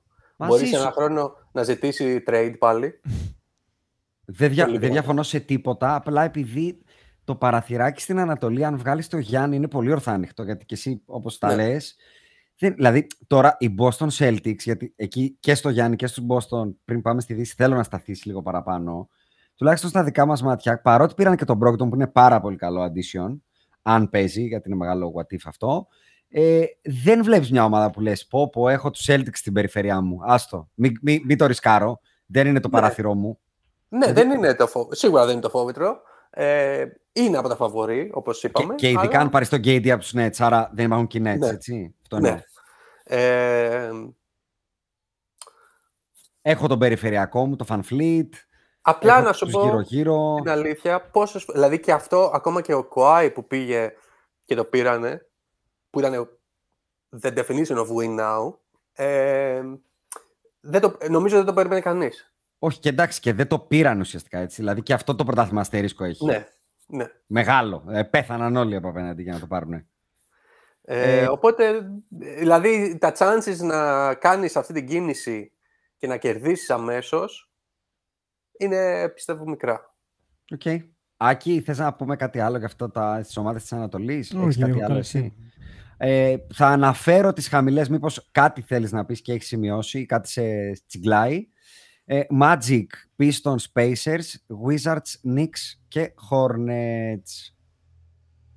Ξέ, εγώ ξέρεις τι θα ήθελα σε αυτούς. Ένα σχόλιο για τον, Μπο- για τον Μπολμάρο, ε, Μπανκέρο. τον Μπαντσέρο, που είναι το νούμερο ένα pick και σίγουρα θέλω ένα σχόλιο, και ένα για τον Λαμέλο. Και τι βλέπεις εκεί που φαίνεται να έχει μπλέξει Ναι. σε κακό franchise. Κοίτα, ο, ε, ο Μπανκέρο πιστεύω θα βγει α- ο, ο καλύτερος από αυτό το draft. Τον δίνεις Rookie of the Year, λοιπόν. Rookie of the year δεν ξέρω, αλλά είναι Α. 5-6 Με, με, με την έννοια που λες για το Scotty Barnes, να το πω Ναι. έτσι, μη στο βάλω πάνω στην ταμπέλα, αλλά Ναι. όπως έβλεπες το Scotty Barnes, βλέπεις και αυτόν; ναι. Οκ. Ε, έχει, πο- ε, δεν είναι απλά scorer και ε, δηλαδή έχει και καλό court vision και πάλι λίγο biased γιατί τον είδα αρκετά στο κολέγιο πάλι και αυτός είναι στο ίδιο conference ε, τώρα Ποιο είναι το, ποιο είναι το, αν έπρεπε να μου πεις σε πέντε χρόνια θα είναι σαν, τι θα έλεγες; Γιατί εμείς δεν τον έχουμε δει. Εμείς δεν- γενικά δεν βλέπουμε Ναι. πολύ κολεγιακό. σε πέντε χρόνια πιστεύω θα είναι Σαν στυλ παιχνιδιού, ας πούμε. Θα ήταν σαν τον Ingram, π.χ. ή σαν τον Όχι. Jalen Brown. θα είναι μια μη- κοίτα είναι τριαροτεσάρι οπότε Να σου πω ένα που μου θυμίζει. Δύσκολο. για πες Το- Κάτι σε Harrison Barnes. Πάει να μου ναι κάνει. αλλά πολύ πιο efficient και all around παίκτης πιστεύω Δεν Αυτό τον είναι έχω- καλό. Καλή, Δεν τον έχω δηλαδή σε είναι πολύ μεγάλη το 34. κόλληση. Να σου πω Μμμ. την αλήθεια. Από αυτό το draft class μου άρεσε πιο πολύ ο παίκτης που πήραν οι Pistons. Ο Ο Ivy. Τώρα- Ivy. Ναι, παρά ο Μπανκέρο. Αλλά Κοίτα, είναι, εντάξει. είναι διαφορετική. Δηλαδή το Ναι, πολύ διαφορετική. backcourt Ivy και Cunningham θα είναι φοβερό. Δηλαδή, πιστεύω... Κάνεις ε, endorse το, το ντουέτο. Ναι, Ναι, ναι. Γιώργο, εκεί που ακούς το Michigan, ε, τι μας έτυχε, φανέλα, έρισε έτοινα. Έχουμε ένα φίλο Έλληνα που μένει στο Michigan και είναι Pistons άρρωστος, ε. ναι Του δεν, το δεν λέω ότι θα δίνησε. κερδίσουν ναι, του χρόνου. Όχι, αλλά, θα ότι είναι το πολύ μέλλον ωραίο προδιαγράφεται καλό. μπάσκετ. Ναι. Ε, ποια άλλη ομάδα είπαμε στην Ανατολή. Λαμέλο εκείνη; θα ήθελα εγώ να μου πεις κάτι. Ποιο; Λαμέλο Μπολ. Α, Λαμέλο. Έχει μπλέξει εκεί. ε, τε- κοίτα, έχει, έχει πολύ ταλέντο προφανώς. Ε, απλά τώρα νομίζω ότι και έχει, έχει μπλέξει. Δηλαδή θα πρέπει να αλλάξει περιβάλλον για να, για να Α, λες ότι κερδίσει. μετράμε αντίστροφα για το request trade, ε. Ε, Δεν νομίζω ότι θα κάνει request trade τώρα σε rookie συμβόλαιο, αλλά δεν, δεν είμαι και σίγουρος ότι θα ανανεώσει. Restricted Αλλά ναι, free έχει- agent θα είναι, σωστά. Θα είναι, θα είναι νομίζω restricted λογικά, άμα έκανε καλά τη δουλειά του ο MJ. Αμφίβολο Ε, δηλαδή. Μπορεί και όχι. Ε, αλλά ναι, νομίζω. Κοίτα, ε, ε, οι χώρες πρέπει να χτίσουν ε, τρι, α, around Τι να him, χτίσουν, ο προφανώς. Μοντρέ Χάρελ είναι στη φυλακή, ο Μάλις Μπρίτζης ετοιμάζεται για τη φυλακή. Τι Ναι. να χτίσεις. Καλά τα πηγαίνανε, αλλά. Τα πήγαινε καλά, αλλά. Δηλαδή, στο- στην ανακοίνωση του Kenny Atkinson, οριακά τους δίναμε για Dark Horse. Και μετά όλο, down the drain. Όλο. Κάτι ήξερε Και- ο Kenny Atkinson. Κάτι ήξερε. Ε, Ανατολή, πα- θέλω να, να μου κάνεις λίγο elaborate για τους Celtics, γιατί είναι polarizing Μμμ. ομάδα και για μας, γιατί είμαστε και οι τρεις Lakers. Ναι. Τι βλέπεις, αν θεωρείς ότι ήταν ε, organic το ότι φτάσαν τους τελικούς, άρα είναι φαβορή και δεν ξέρω εγώ τι, τι τους κάνει και ο Brogdon. Και θέλω και λίγο mention για το Γιάννη, ιδιαίτερα, εντάξει, γιατί Ναι. είναι ο Γιάννης, έτσι. Ναι, ναι, ναι. Κοίτα, το... οι Celtics νομίζω ότι. Όπως είπα, δεν τους είχα φαβορεί ότι θα πάνε τελικούς ή ότι θα το πάρουν, αλλά ήταν μια ομάδα που μπορείς να πεις έχει τα, τα, τα κομμάτια να πάει βαθιά στα playoff. Ε, οπότε δεν νομίζω ότι ήταν έκπληξη και νομίζω ότι το ίδιο θα τους περιμένουμε και του χρόνου. Ε, Όπως είπα στην αρχή, είχαν το πρόβλημα του playmaking. Ε, τώρα υποτίθεται το λύσανε έστω για 40 παιχνίδια πόσα θα παίξει. ε, εντάξει, ο Πρίτσαρτ εμένα μου αρέσει, δεν είναι ο difference maker, αλλά είναι ένας αξιόλογος παίκτης που μπορεί να σου δώσει 10 λεπτά, 15 στο... Εντάξει, ε, νομίζω ότι αυτός Play. είναι ο ορισμός του ο ρόλος κάνει τον παίχτη. Δηλαδή, δεν θα Ναι. μου κάνει εντύπωση σε τρία χρόνια να τον δώσει στην Ευρωλυγκά. Μπασκετικά. Ναι. Δεν θα μου κάνει. Ε, δεν χάσανε κανέναν. Εντάξει, το, ε, πολλοί κόσμος είναι και πάλι αναφέρει και τον Καλινάρη που πέραν. Εντάξει, δεν νομίζω ότι και αυτός είναι difference maker. Ε, ε, αυτή τη στιγμή τουλάχιστον. Ε, αλλά ναι, ο Μπρόγκτον μπορεί, άμα παίξει, μπορεί να βοηθήσει πάρα πολύ. Οπότε δεν νομίζω ότι έχουν χειροτερεύσει. Ίσα ίσα νομίζω ότι είναι λίγο καλύτεροι. Με Το- αυτό τον αστερίσκο, αν θα παίξει. Η σημασία του Χόρφορντ και η ηλικία του. Δεν νομίζω ότι παίζει τόσο μεγάλη. Η ηλικία πλέον στον μπάσκετ από ό,τι ε, έχουμε δει είναι ένα νούμερο και δεν είναι κλισέ γιατί απλά πλέον ε, όλοι ε, παίρνουν ε, το σώμα τους πολύ σοβαρά υπόψη, προσέχουν, ε, έχουν τους καλύτερους ε, ε, Και είναι sport λιγότερο scientists. physical το παιχνίδι, νομίζω. Οπότε ίσως ταλαιπωρούνται λιγότερο. Είναι λιγότερο physical από την άποψη Το ότι δεν λέω, πέφτουν ε, μπουκέτα. Εγώ το λέω γιατί έχετε δίκιο και οι δύο, αλλά είδαμε ότι στα playoff όταν το run είναι μεγάλο, στους τελικούς ο Χόρφορντ είχε μείνει από βενζίνη. Δεν είχε άλλη άνθρωπος. Φαινόταν. Ναι, ναι. Σίγουρα. Γι' αυτό Και το ήταν λέω. Κακό match-up για αυτόν. Δηλαδή, άμα πάτε και δείτε πίσω τα tweets μου, ήταν ξεκάθαρο ότι έπρεπε να παίζει μόνο με τον Williams. Το, το λέω γιατί σε παρακολουθούσα στους τελικούς. Δηλαδή, ήδη σε είχα μάθει μέσα από τον Δημήτρη και το είχες σημειώσει και εσύ αυτό; Ναι, Το αλλά... πρόβλημα εκεί είναι ότι ο Williams δεν μπορούσε να παίξει Αυτό, παραπάνω. αυτό. Ε, Άρα λες ότι σε ένα ρόλο πιο φυσιολογικό θα είναι ok. Ναι. Ότι θα είναι supporting, ας πούμε. και Οπότε... Θεωρείς, θεωρείς και εσύ, αν θυμάμαι καλά τα tweets σου, ότι ο πραγματικός difference maker μιας πάρα πολύ ταλαντούχας ομάδας είναι ο Robert Williams; ναι. Ότι είναι πραγματικά unique talent Ναι. σε αυτό που κάνει; Ακριβώς. Καλά Δηλαδή, το τους θυμάμαι, έκανε- έτσι. Ακ- Ακριβώς. Τους έκανε από μια πάρα πολύ καλή άμυνα. Ε, elite. Elite. Ε, και, και εντάξει, και στην επίθεση το θέμα είναι ότι δεν είναι liability. Δεν είναι ο προφανώς Παραπάνω ο από stretch 5. not liability είναι έτσι. Ναι. Είναι πάρα πολύ καλός pick and roll παίχτης. Ναι, Ε, spacing καλό κάνει. Δεν είναι ποτέ χαμένος στην επίθεση, ξέρεις, να, να περιφέρεται. ναι. Ναι. Δεν νομίζω ότι είναι πρόβλημα. Ε, για το παιχτάκι του Άκη έχεις να πεις κάτι; Ποιο είναι το παιχτάκι μου; Ε, στους Celtics ένα είναι το παιχτάκι σου. Α, Ο Tatum. Ναι. Α, ορίστε. Εντάξει, ο Tatum ε, δεν, δεν είναι Γιατί είναι ο ορισμός του against analytics, έτσι. Είναι πολύ κομπιέσκ. Είναι πολύ κομπιέσκ. Είναι. Ε, αν και έχει από φέτος από πέρσι, για παράδειγμα, και από πρόπερσι έχει βελτιωθεί. Ε, Σε ποιο κομμάτι; Στο κομμάτι του shot selection. Ναι, Ναι, εντάξει, ακόμα παίρνει τα mid-range shoot του, αλλά Ο- και τα εννοώ fade το away. βλέπεις στα νούμερα, γιατί τα Ναι. field goal του είναι... σ- Τα, τα απλά νούμερα δεν το λένε αυτό. Ναι, α, α, εγώ είναι ο λέω ορισμός απλά- του σταθερού. Εδώ και τέσσερις σεζόν σουτάρει από 50, 45% μέχρι 45,9%. Ναι, ε, λέω το shot profile ότι παίρνει λιγότερα αυτό, mid-range. αυτό. Οκ. Ε, α- απλά ναι, είναι, δεν είναι. Βασικά είναι η περίπτωση ότι θα είναι ή very efficient ή πολύ inefficient. σε ένα παιδί. Δεν έχει το, con- το consistency. Μπορεί η Αλλά ομάδα με αυτόν ε, μπροστάρι να είναι πρωταθληματική, λοιπόν; Πιστεύω ναι, γιατί Α. είναι two-way. Δηλαδή έχει, έχει- παίζει πάρα πολύ καλή άμυνα πλέον. Έχει βελτιωθεί. Ε, το λένε και τα metrics βασικά. Ε, ε, δηλαδή το, το, το, το Brown Tatum μου αρέσει. Ο Brown Εντάξει, Είναι ε, πολύ δεν καλός γινόταν να αμυντικός. είσαι τέλειος. Αποκλείεται, θα είχες κάποιο φλό δηλαδή. Εντάξει, τα έχεις πάει πολύ καλά μέχρι τώρα.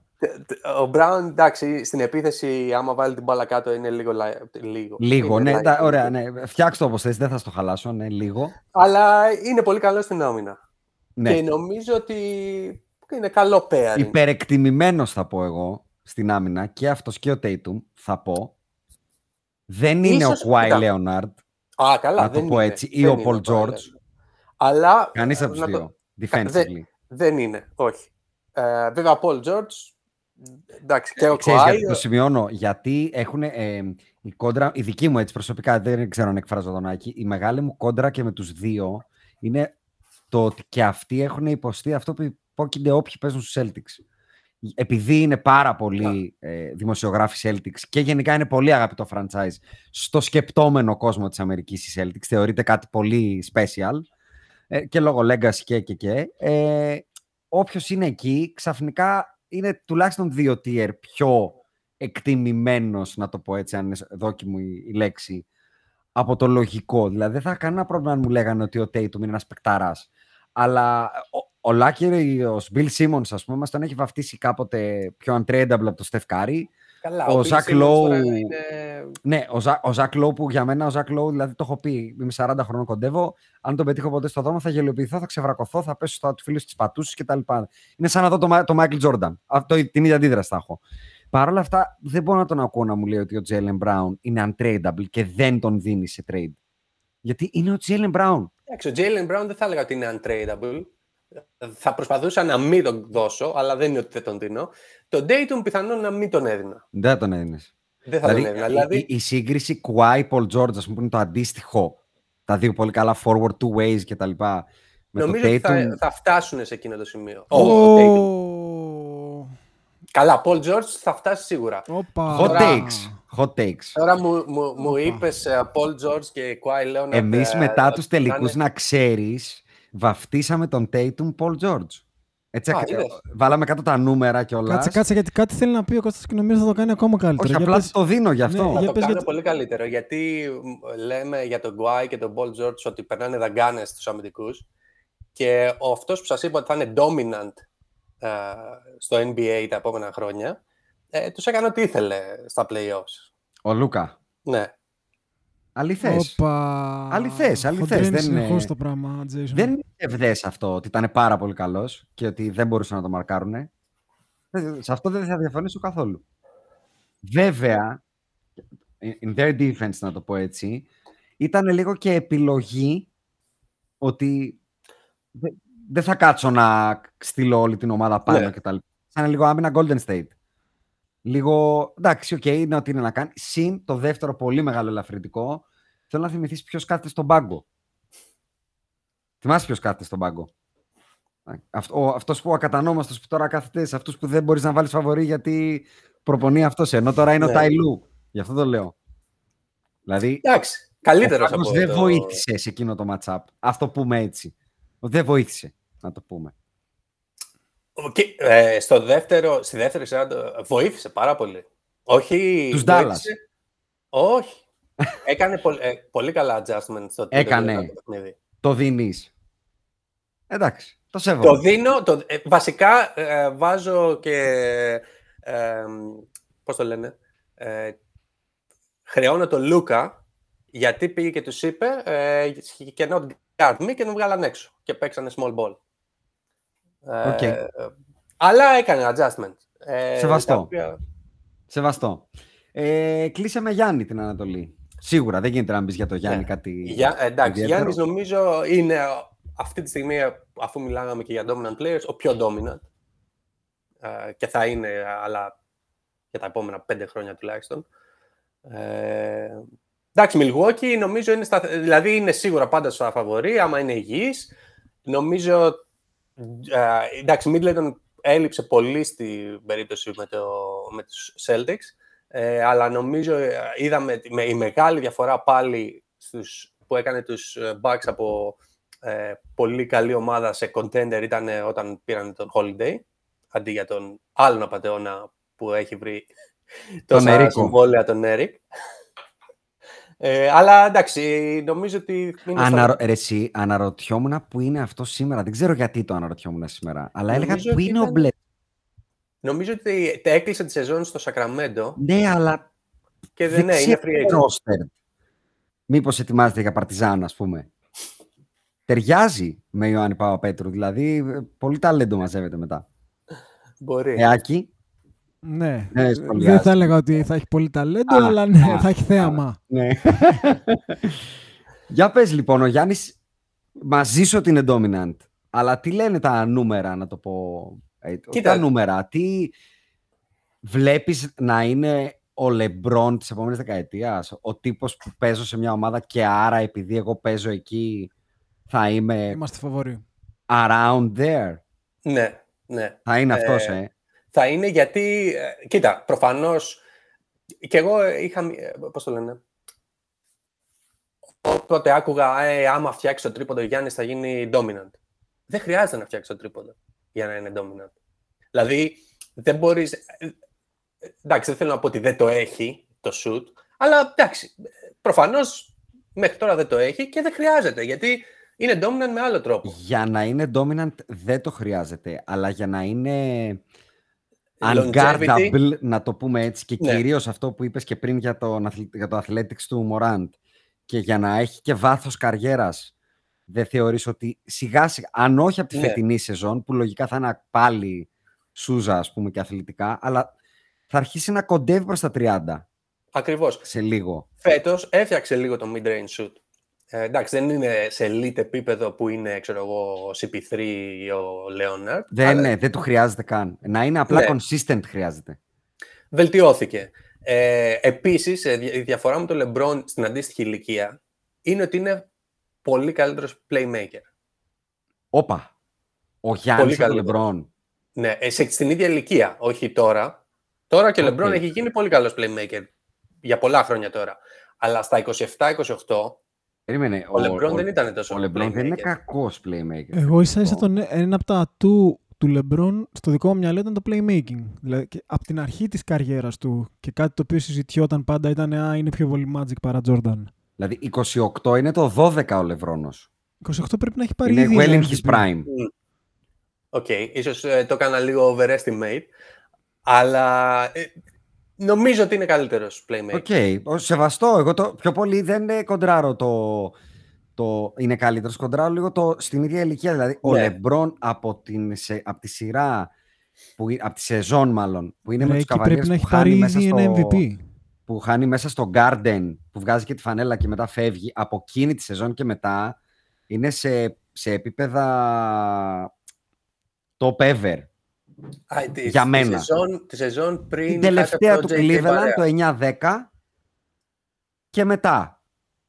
Τη σεζόν πριν χάσει από το decision JJ. και τα λοιπά. Σωστά. Τι; Τη σεζόν πριν χάσει από το JJ. Ναι, ναι, αλλά στο playmaking κομμάτι, εγώ που δεν είμαι γενικά λόγω αφού άκουσες και τα founding podcast, εντάξει, στο playmaking είναι φοβερός. Δηλαδή υπάρχουν τρεις καλύτεροι πασέρ στον κόσμο τα τελευταία 10 χρόνια μετά το LeBron. Είναι ο Steve Nash, είναι ο Jason Kidd και μετά ψαχνόμαστε. Ναι.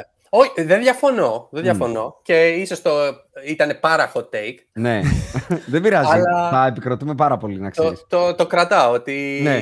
νομίζω ότι δεν- α, μέχρι τώρα τουλάχιστον και για τα επόμενα κάποια χρόνια δεν χρειάζεται το τρίποδο γιατί είναι, κα- είναι καλό στο playmaking. Οκ. Ε, πάμε. Έλα, πα- ε, έχεις κάτι άλλο να πεις; Όχι, Περί και απλά Ανατολής; ε, ε, δεν ξέρω τι γίνεται αν θα παίξει στην εθνική. Δεν έχω Θα καταλάβει. παίξει, θα παίξει, θα παίξει. θα παίξει.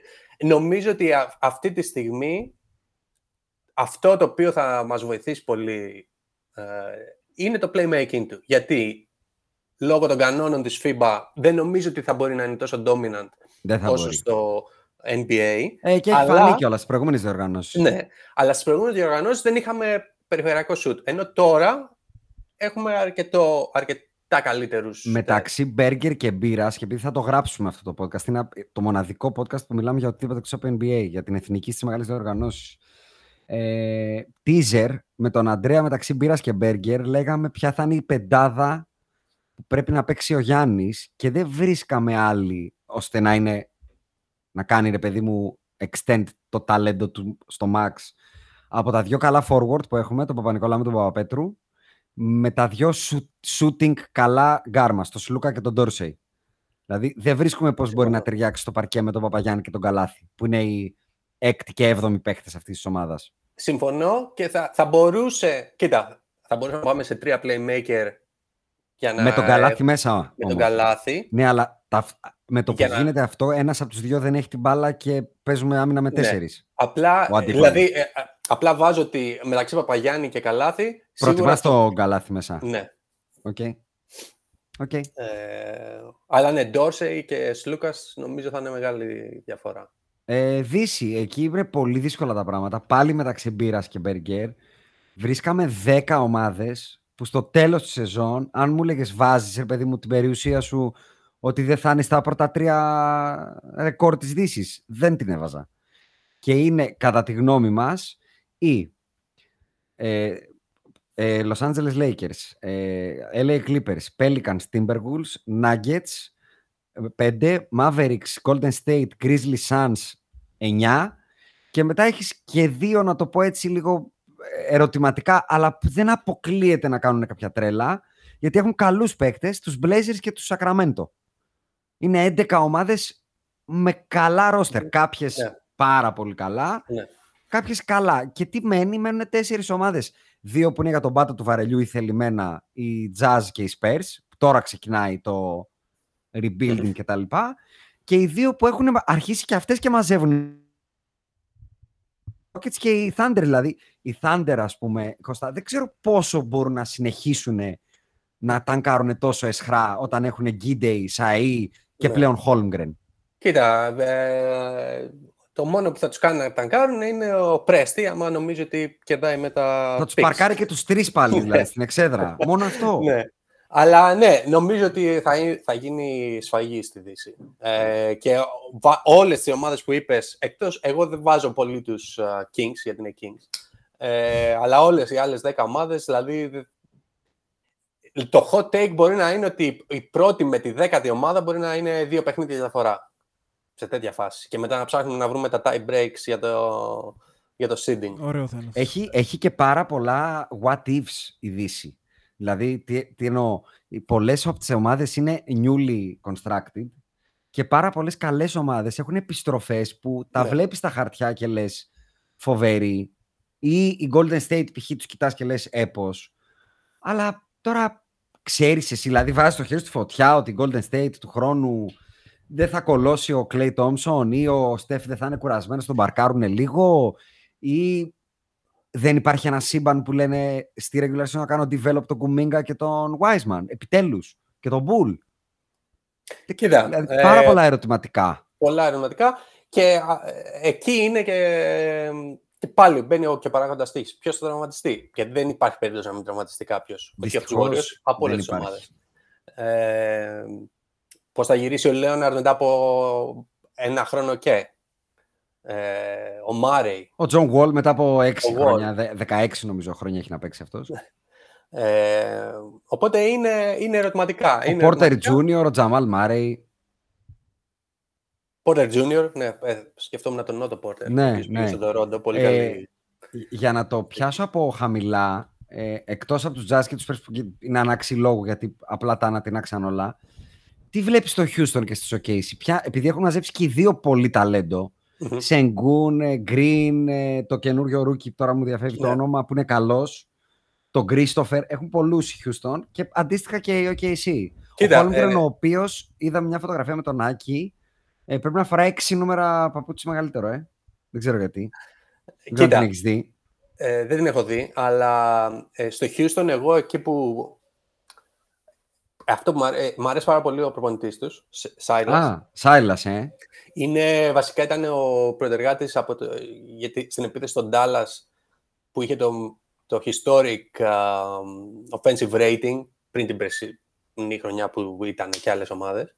Ε, οπότε το, ε, δηλαδή το five out ε, νομίζω θα, θα παίξουν πολύ καλό μπάσκετ τουλάχιστον επιθετικά. Αμυντικά μέχρι τώρα είχαν μεγάλο πρόβλημα, οπότε εκεί μένει να... Δηλαδή άμα δεθούν και λίγο αμυντικά και παίξουν λίγο άμυνα, γιατί η άμυνα είναι, ε, αυτό το κλισέ ισχύει ότι είναι και, ε, πώς το λένε, επιλογή. Ε, νομίζω θα μπορούν να, κάνουν, μπορούν να μπουν play-off, play-in, play-off εκεί, 8-10. Oh. Hot take. Hot take. Hot η, take. OKC, ε, η OKC είναι... ε, εγώ τον ε, Holmer, Holmberg, Holm, Holmgren. ναι, τον βλέπω σαν ε, glorified Porzingis. Ο Άκης είναι πολύ μπούλης, αν δεν κάνω λάθος. Όχι, ρε, όχι. Ποιος είναι ο, ο Αντρέας είναι δεν πολύ ξέρω. μπούλης από ποιος τους δυο είναι μας; ο Bulls. Ε, Κάποιος ενώ από τους προφανώς δυο σου. έχει πολύ ταλέντο, αλλά τα ίδια Συμφωνώ. λέγαμε για τον Πορζίνκη. Βασικά, άμα ο Πορζίνκη είχε παίξει σε college, τα, ί- νομίζω θα έμπαινε με το ίδιο hype στο NBA.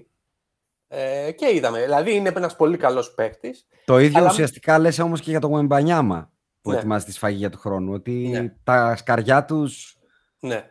δεν σε ψήνουν. Άρα δεν θα τον έκανες draft το Holmgren αν ήσουν GM. Κοίτα, θα, το- δεν θα τον έκανα ένα. Αυτό σίγουρα. εννοώ. Δεν θα τον έκανα ένα που δεν τον κάνουν. ε. Δύο θα τον έκανε. γιατί Τώρα μεταξύ ε, Jabari Smith και Holm. Jabari σ'τον- αρέσει όμως. Μ' αρέσει, αλλά. Δηλαδή, σαν skill set έπαιρνα τον Holmgren μεταξύ Jabari. Οκ. Και δεν χρειάζομαι να πάρω playmaker, οπότε δεν θα έπαιρνα τον Ivey, γιατί έχω τον. α, Σωστό. Σωστό, σωστό. ε, Ε, Πάμε στο, στο πάνω bracket που είναι όλο το ψωμί ουσιαστικά. Ε, όπου θες το προσπερνάς και όπου θες σχολιάζεις κάτι και έτσι θα το μαζέψουμε κιόλας. είναι, είναι, είναι δύσκολες προβλέψεις. Βασικά, τον Dallas λίγο, εγώ όπως είπα, σαν biased, δεν με Φοράς φο- και δεν- μπλούζα, να τα Ε, λέμε όλα. Ναι, ναι. ε, δεν είναι ότι με φοβίζει, απλά δεν... Εντάξει, χάσανε τον Μπράνσον. Δεν σου κονάει τη βελόνα Wood. Ψηλός με τρίποντο, Ας- high flying; High flying, απλά μέχρι τώρα στην άμυνα είναι τραγικός. Δηλαδή με το Εντάξει, Hilton είναι δεν είχες τραγικός. στη θέση Αλλά- το Rodman, τον Dallas. Ναι. Τον Γκλεμπέρ είχε και τον Μπάουελ. Ο Κλεμπέρ είναι πάρα πολύ καλός αμυντικός. Δηλαδή είναι γι' αυτό που υπάρχει, είναι γι' αυτό υπάρχει στη Δεν είναι παίζει τόσο μπάσκετ. drop down από τον Wood, αυτό λέω. Μάλλον ο Κοίτα. Wood δεν είναι ότι πήραμε τον.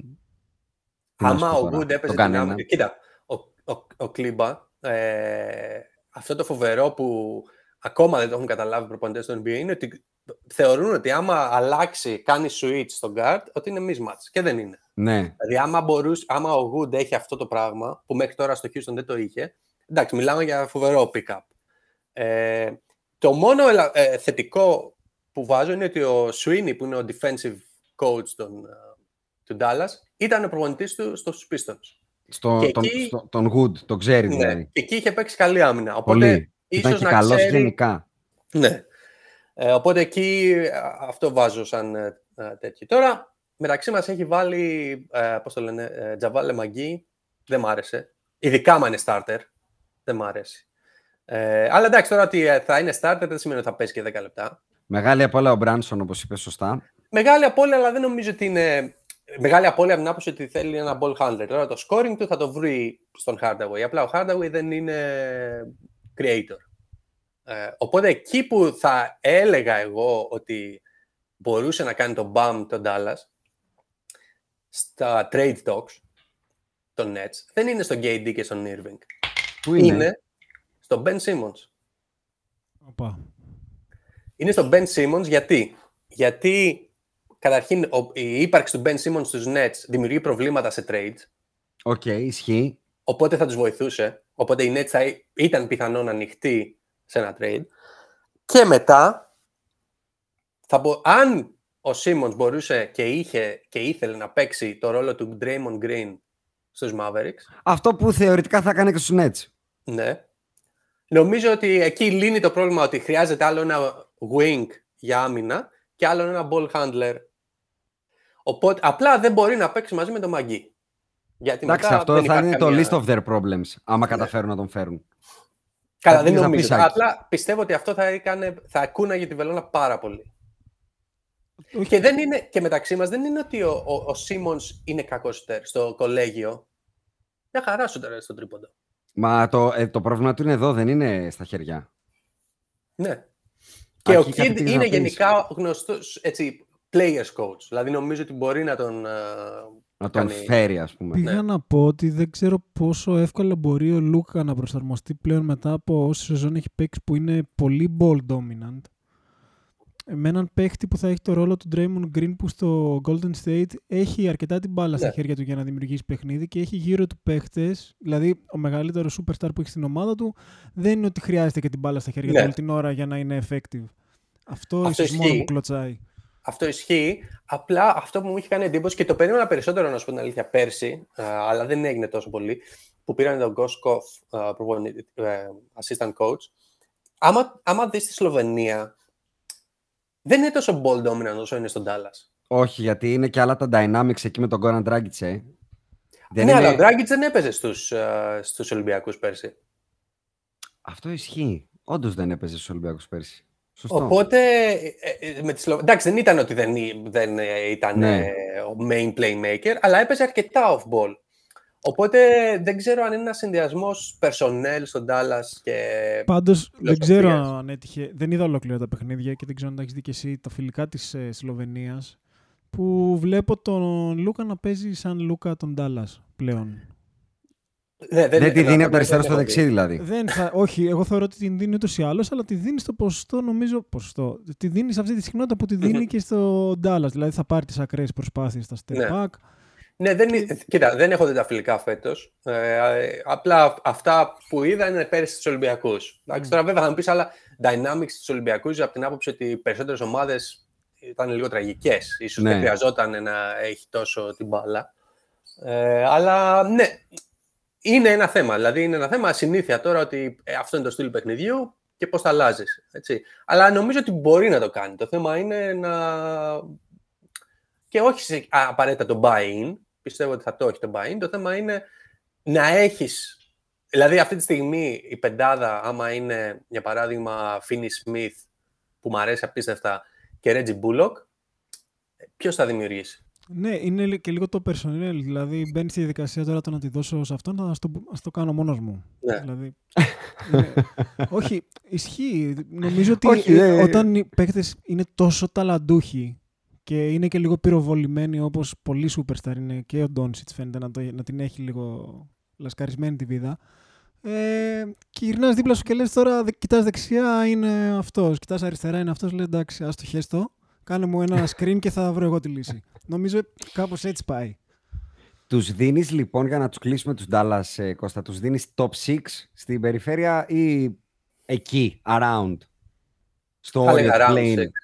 Around 6. Okay. Around 6, αλλά δεν θα μου έκανε εντύπωση να πάνε παραπάνω. Αλλά ούτε Ωραία. και παρακάτω. Δηλαδή Ωραία. είναι. Αλλά θα σου, εκεί, θα σου around six. κάνω.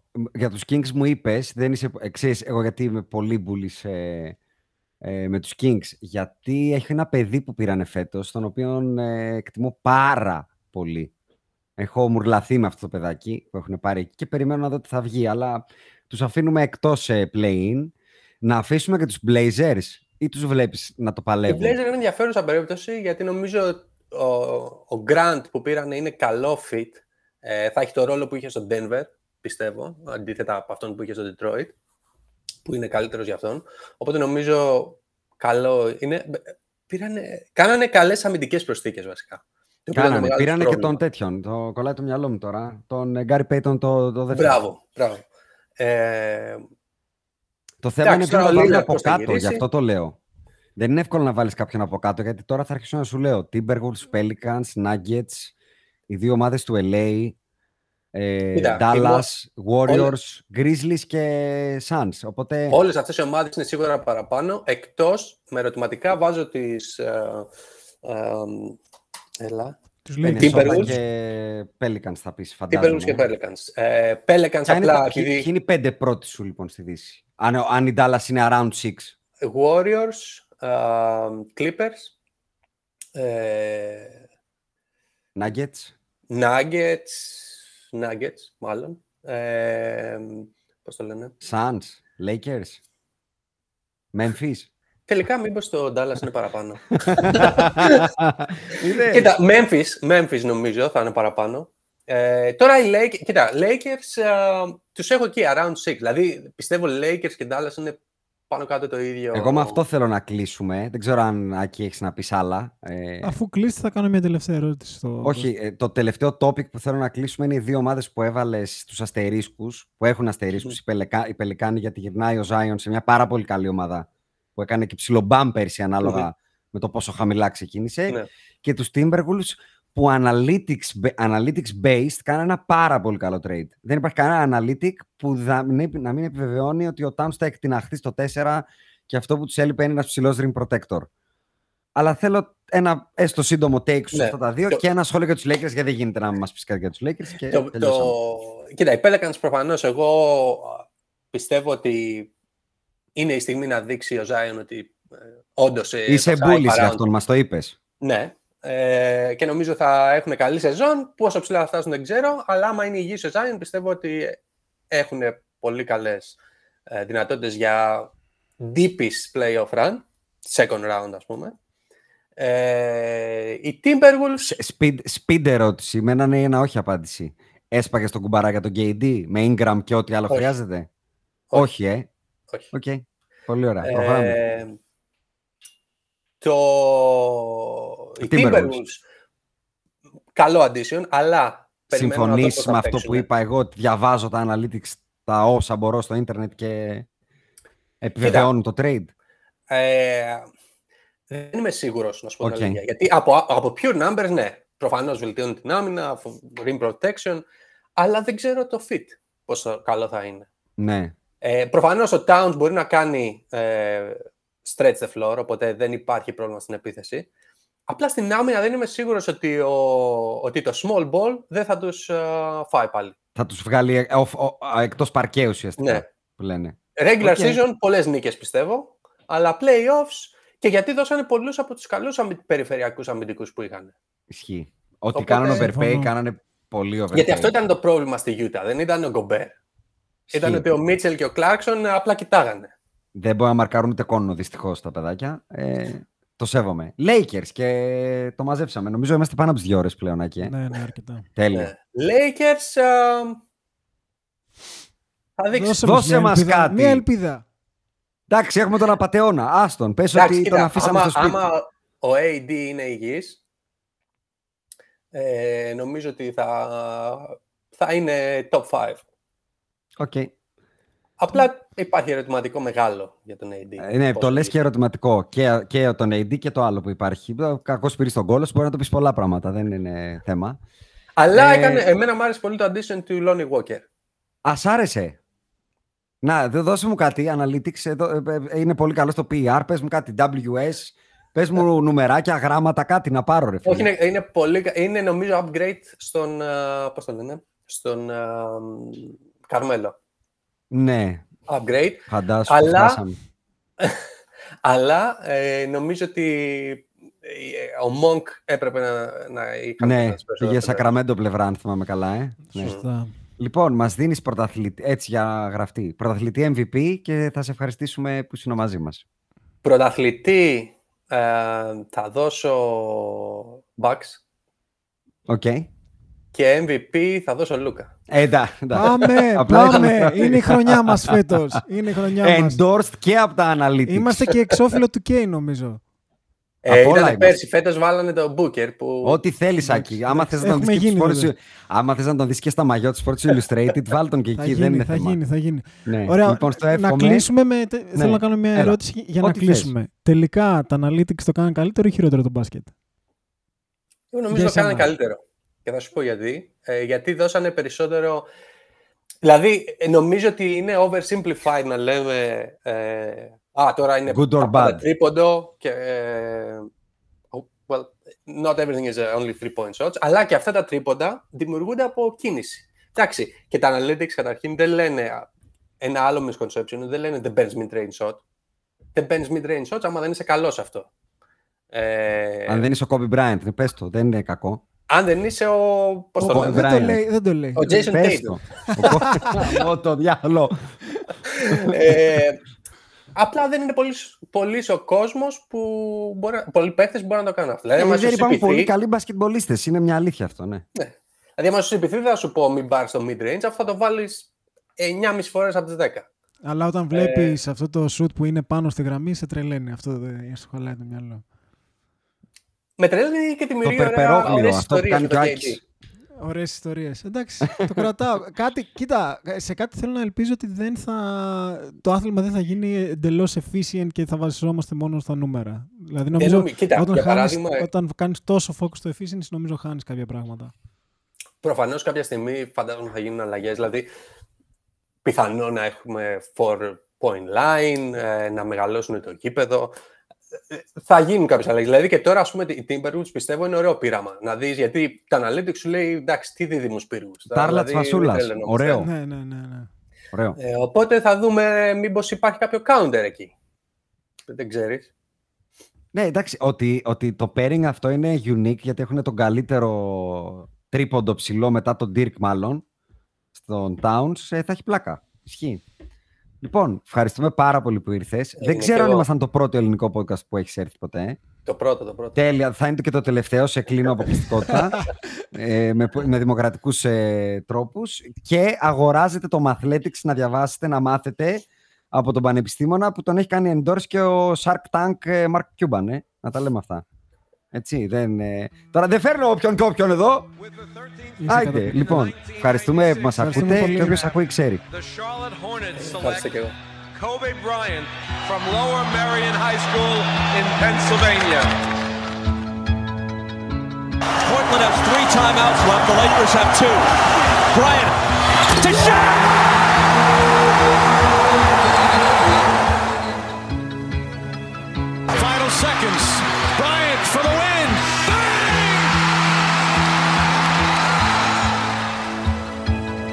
Artest looking, gets it to Bryant. Bryant dribbling, has to put it up at the buzzer. Banks it in. He banks in the three and the Lakers win the game. Bryant on the drive. Kicks it into Bynum. Back out Bryant. Shot clock at seven. Bryant leads, falling away. Puts it in. Under three minutes to play. Shot clock is down to five. Bryant goes to work.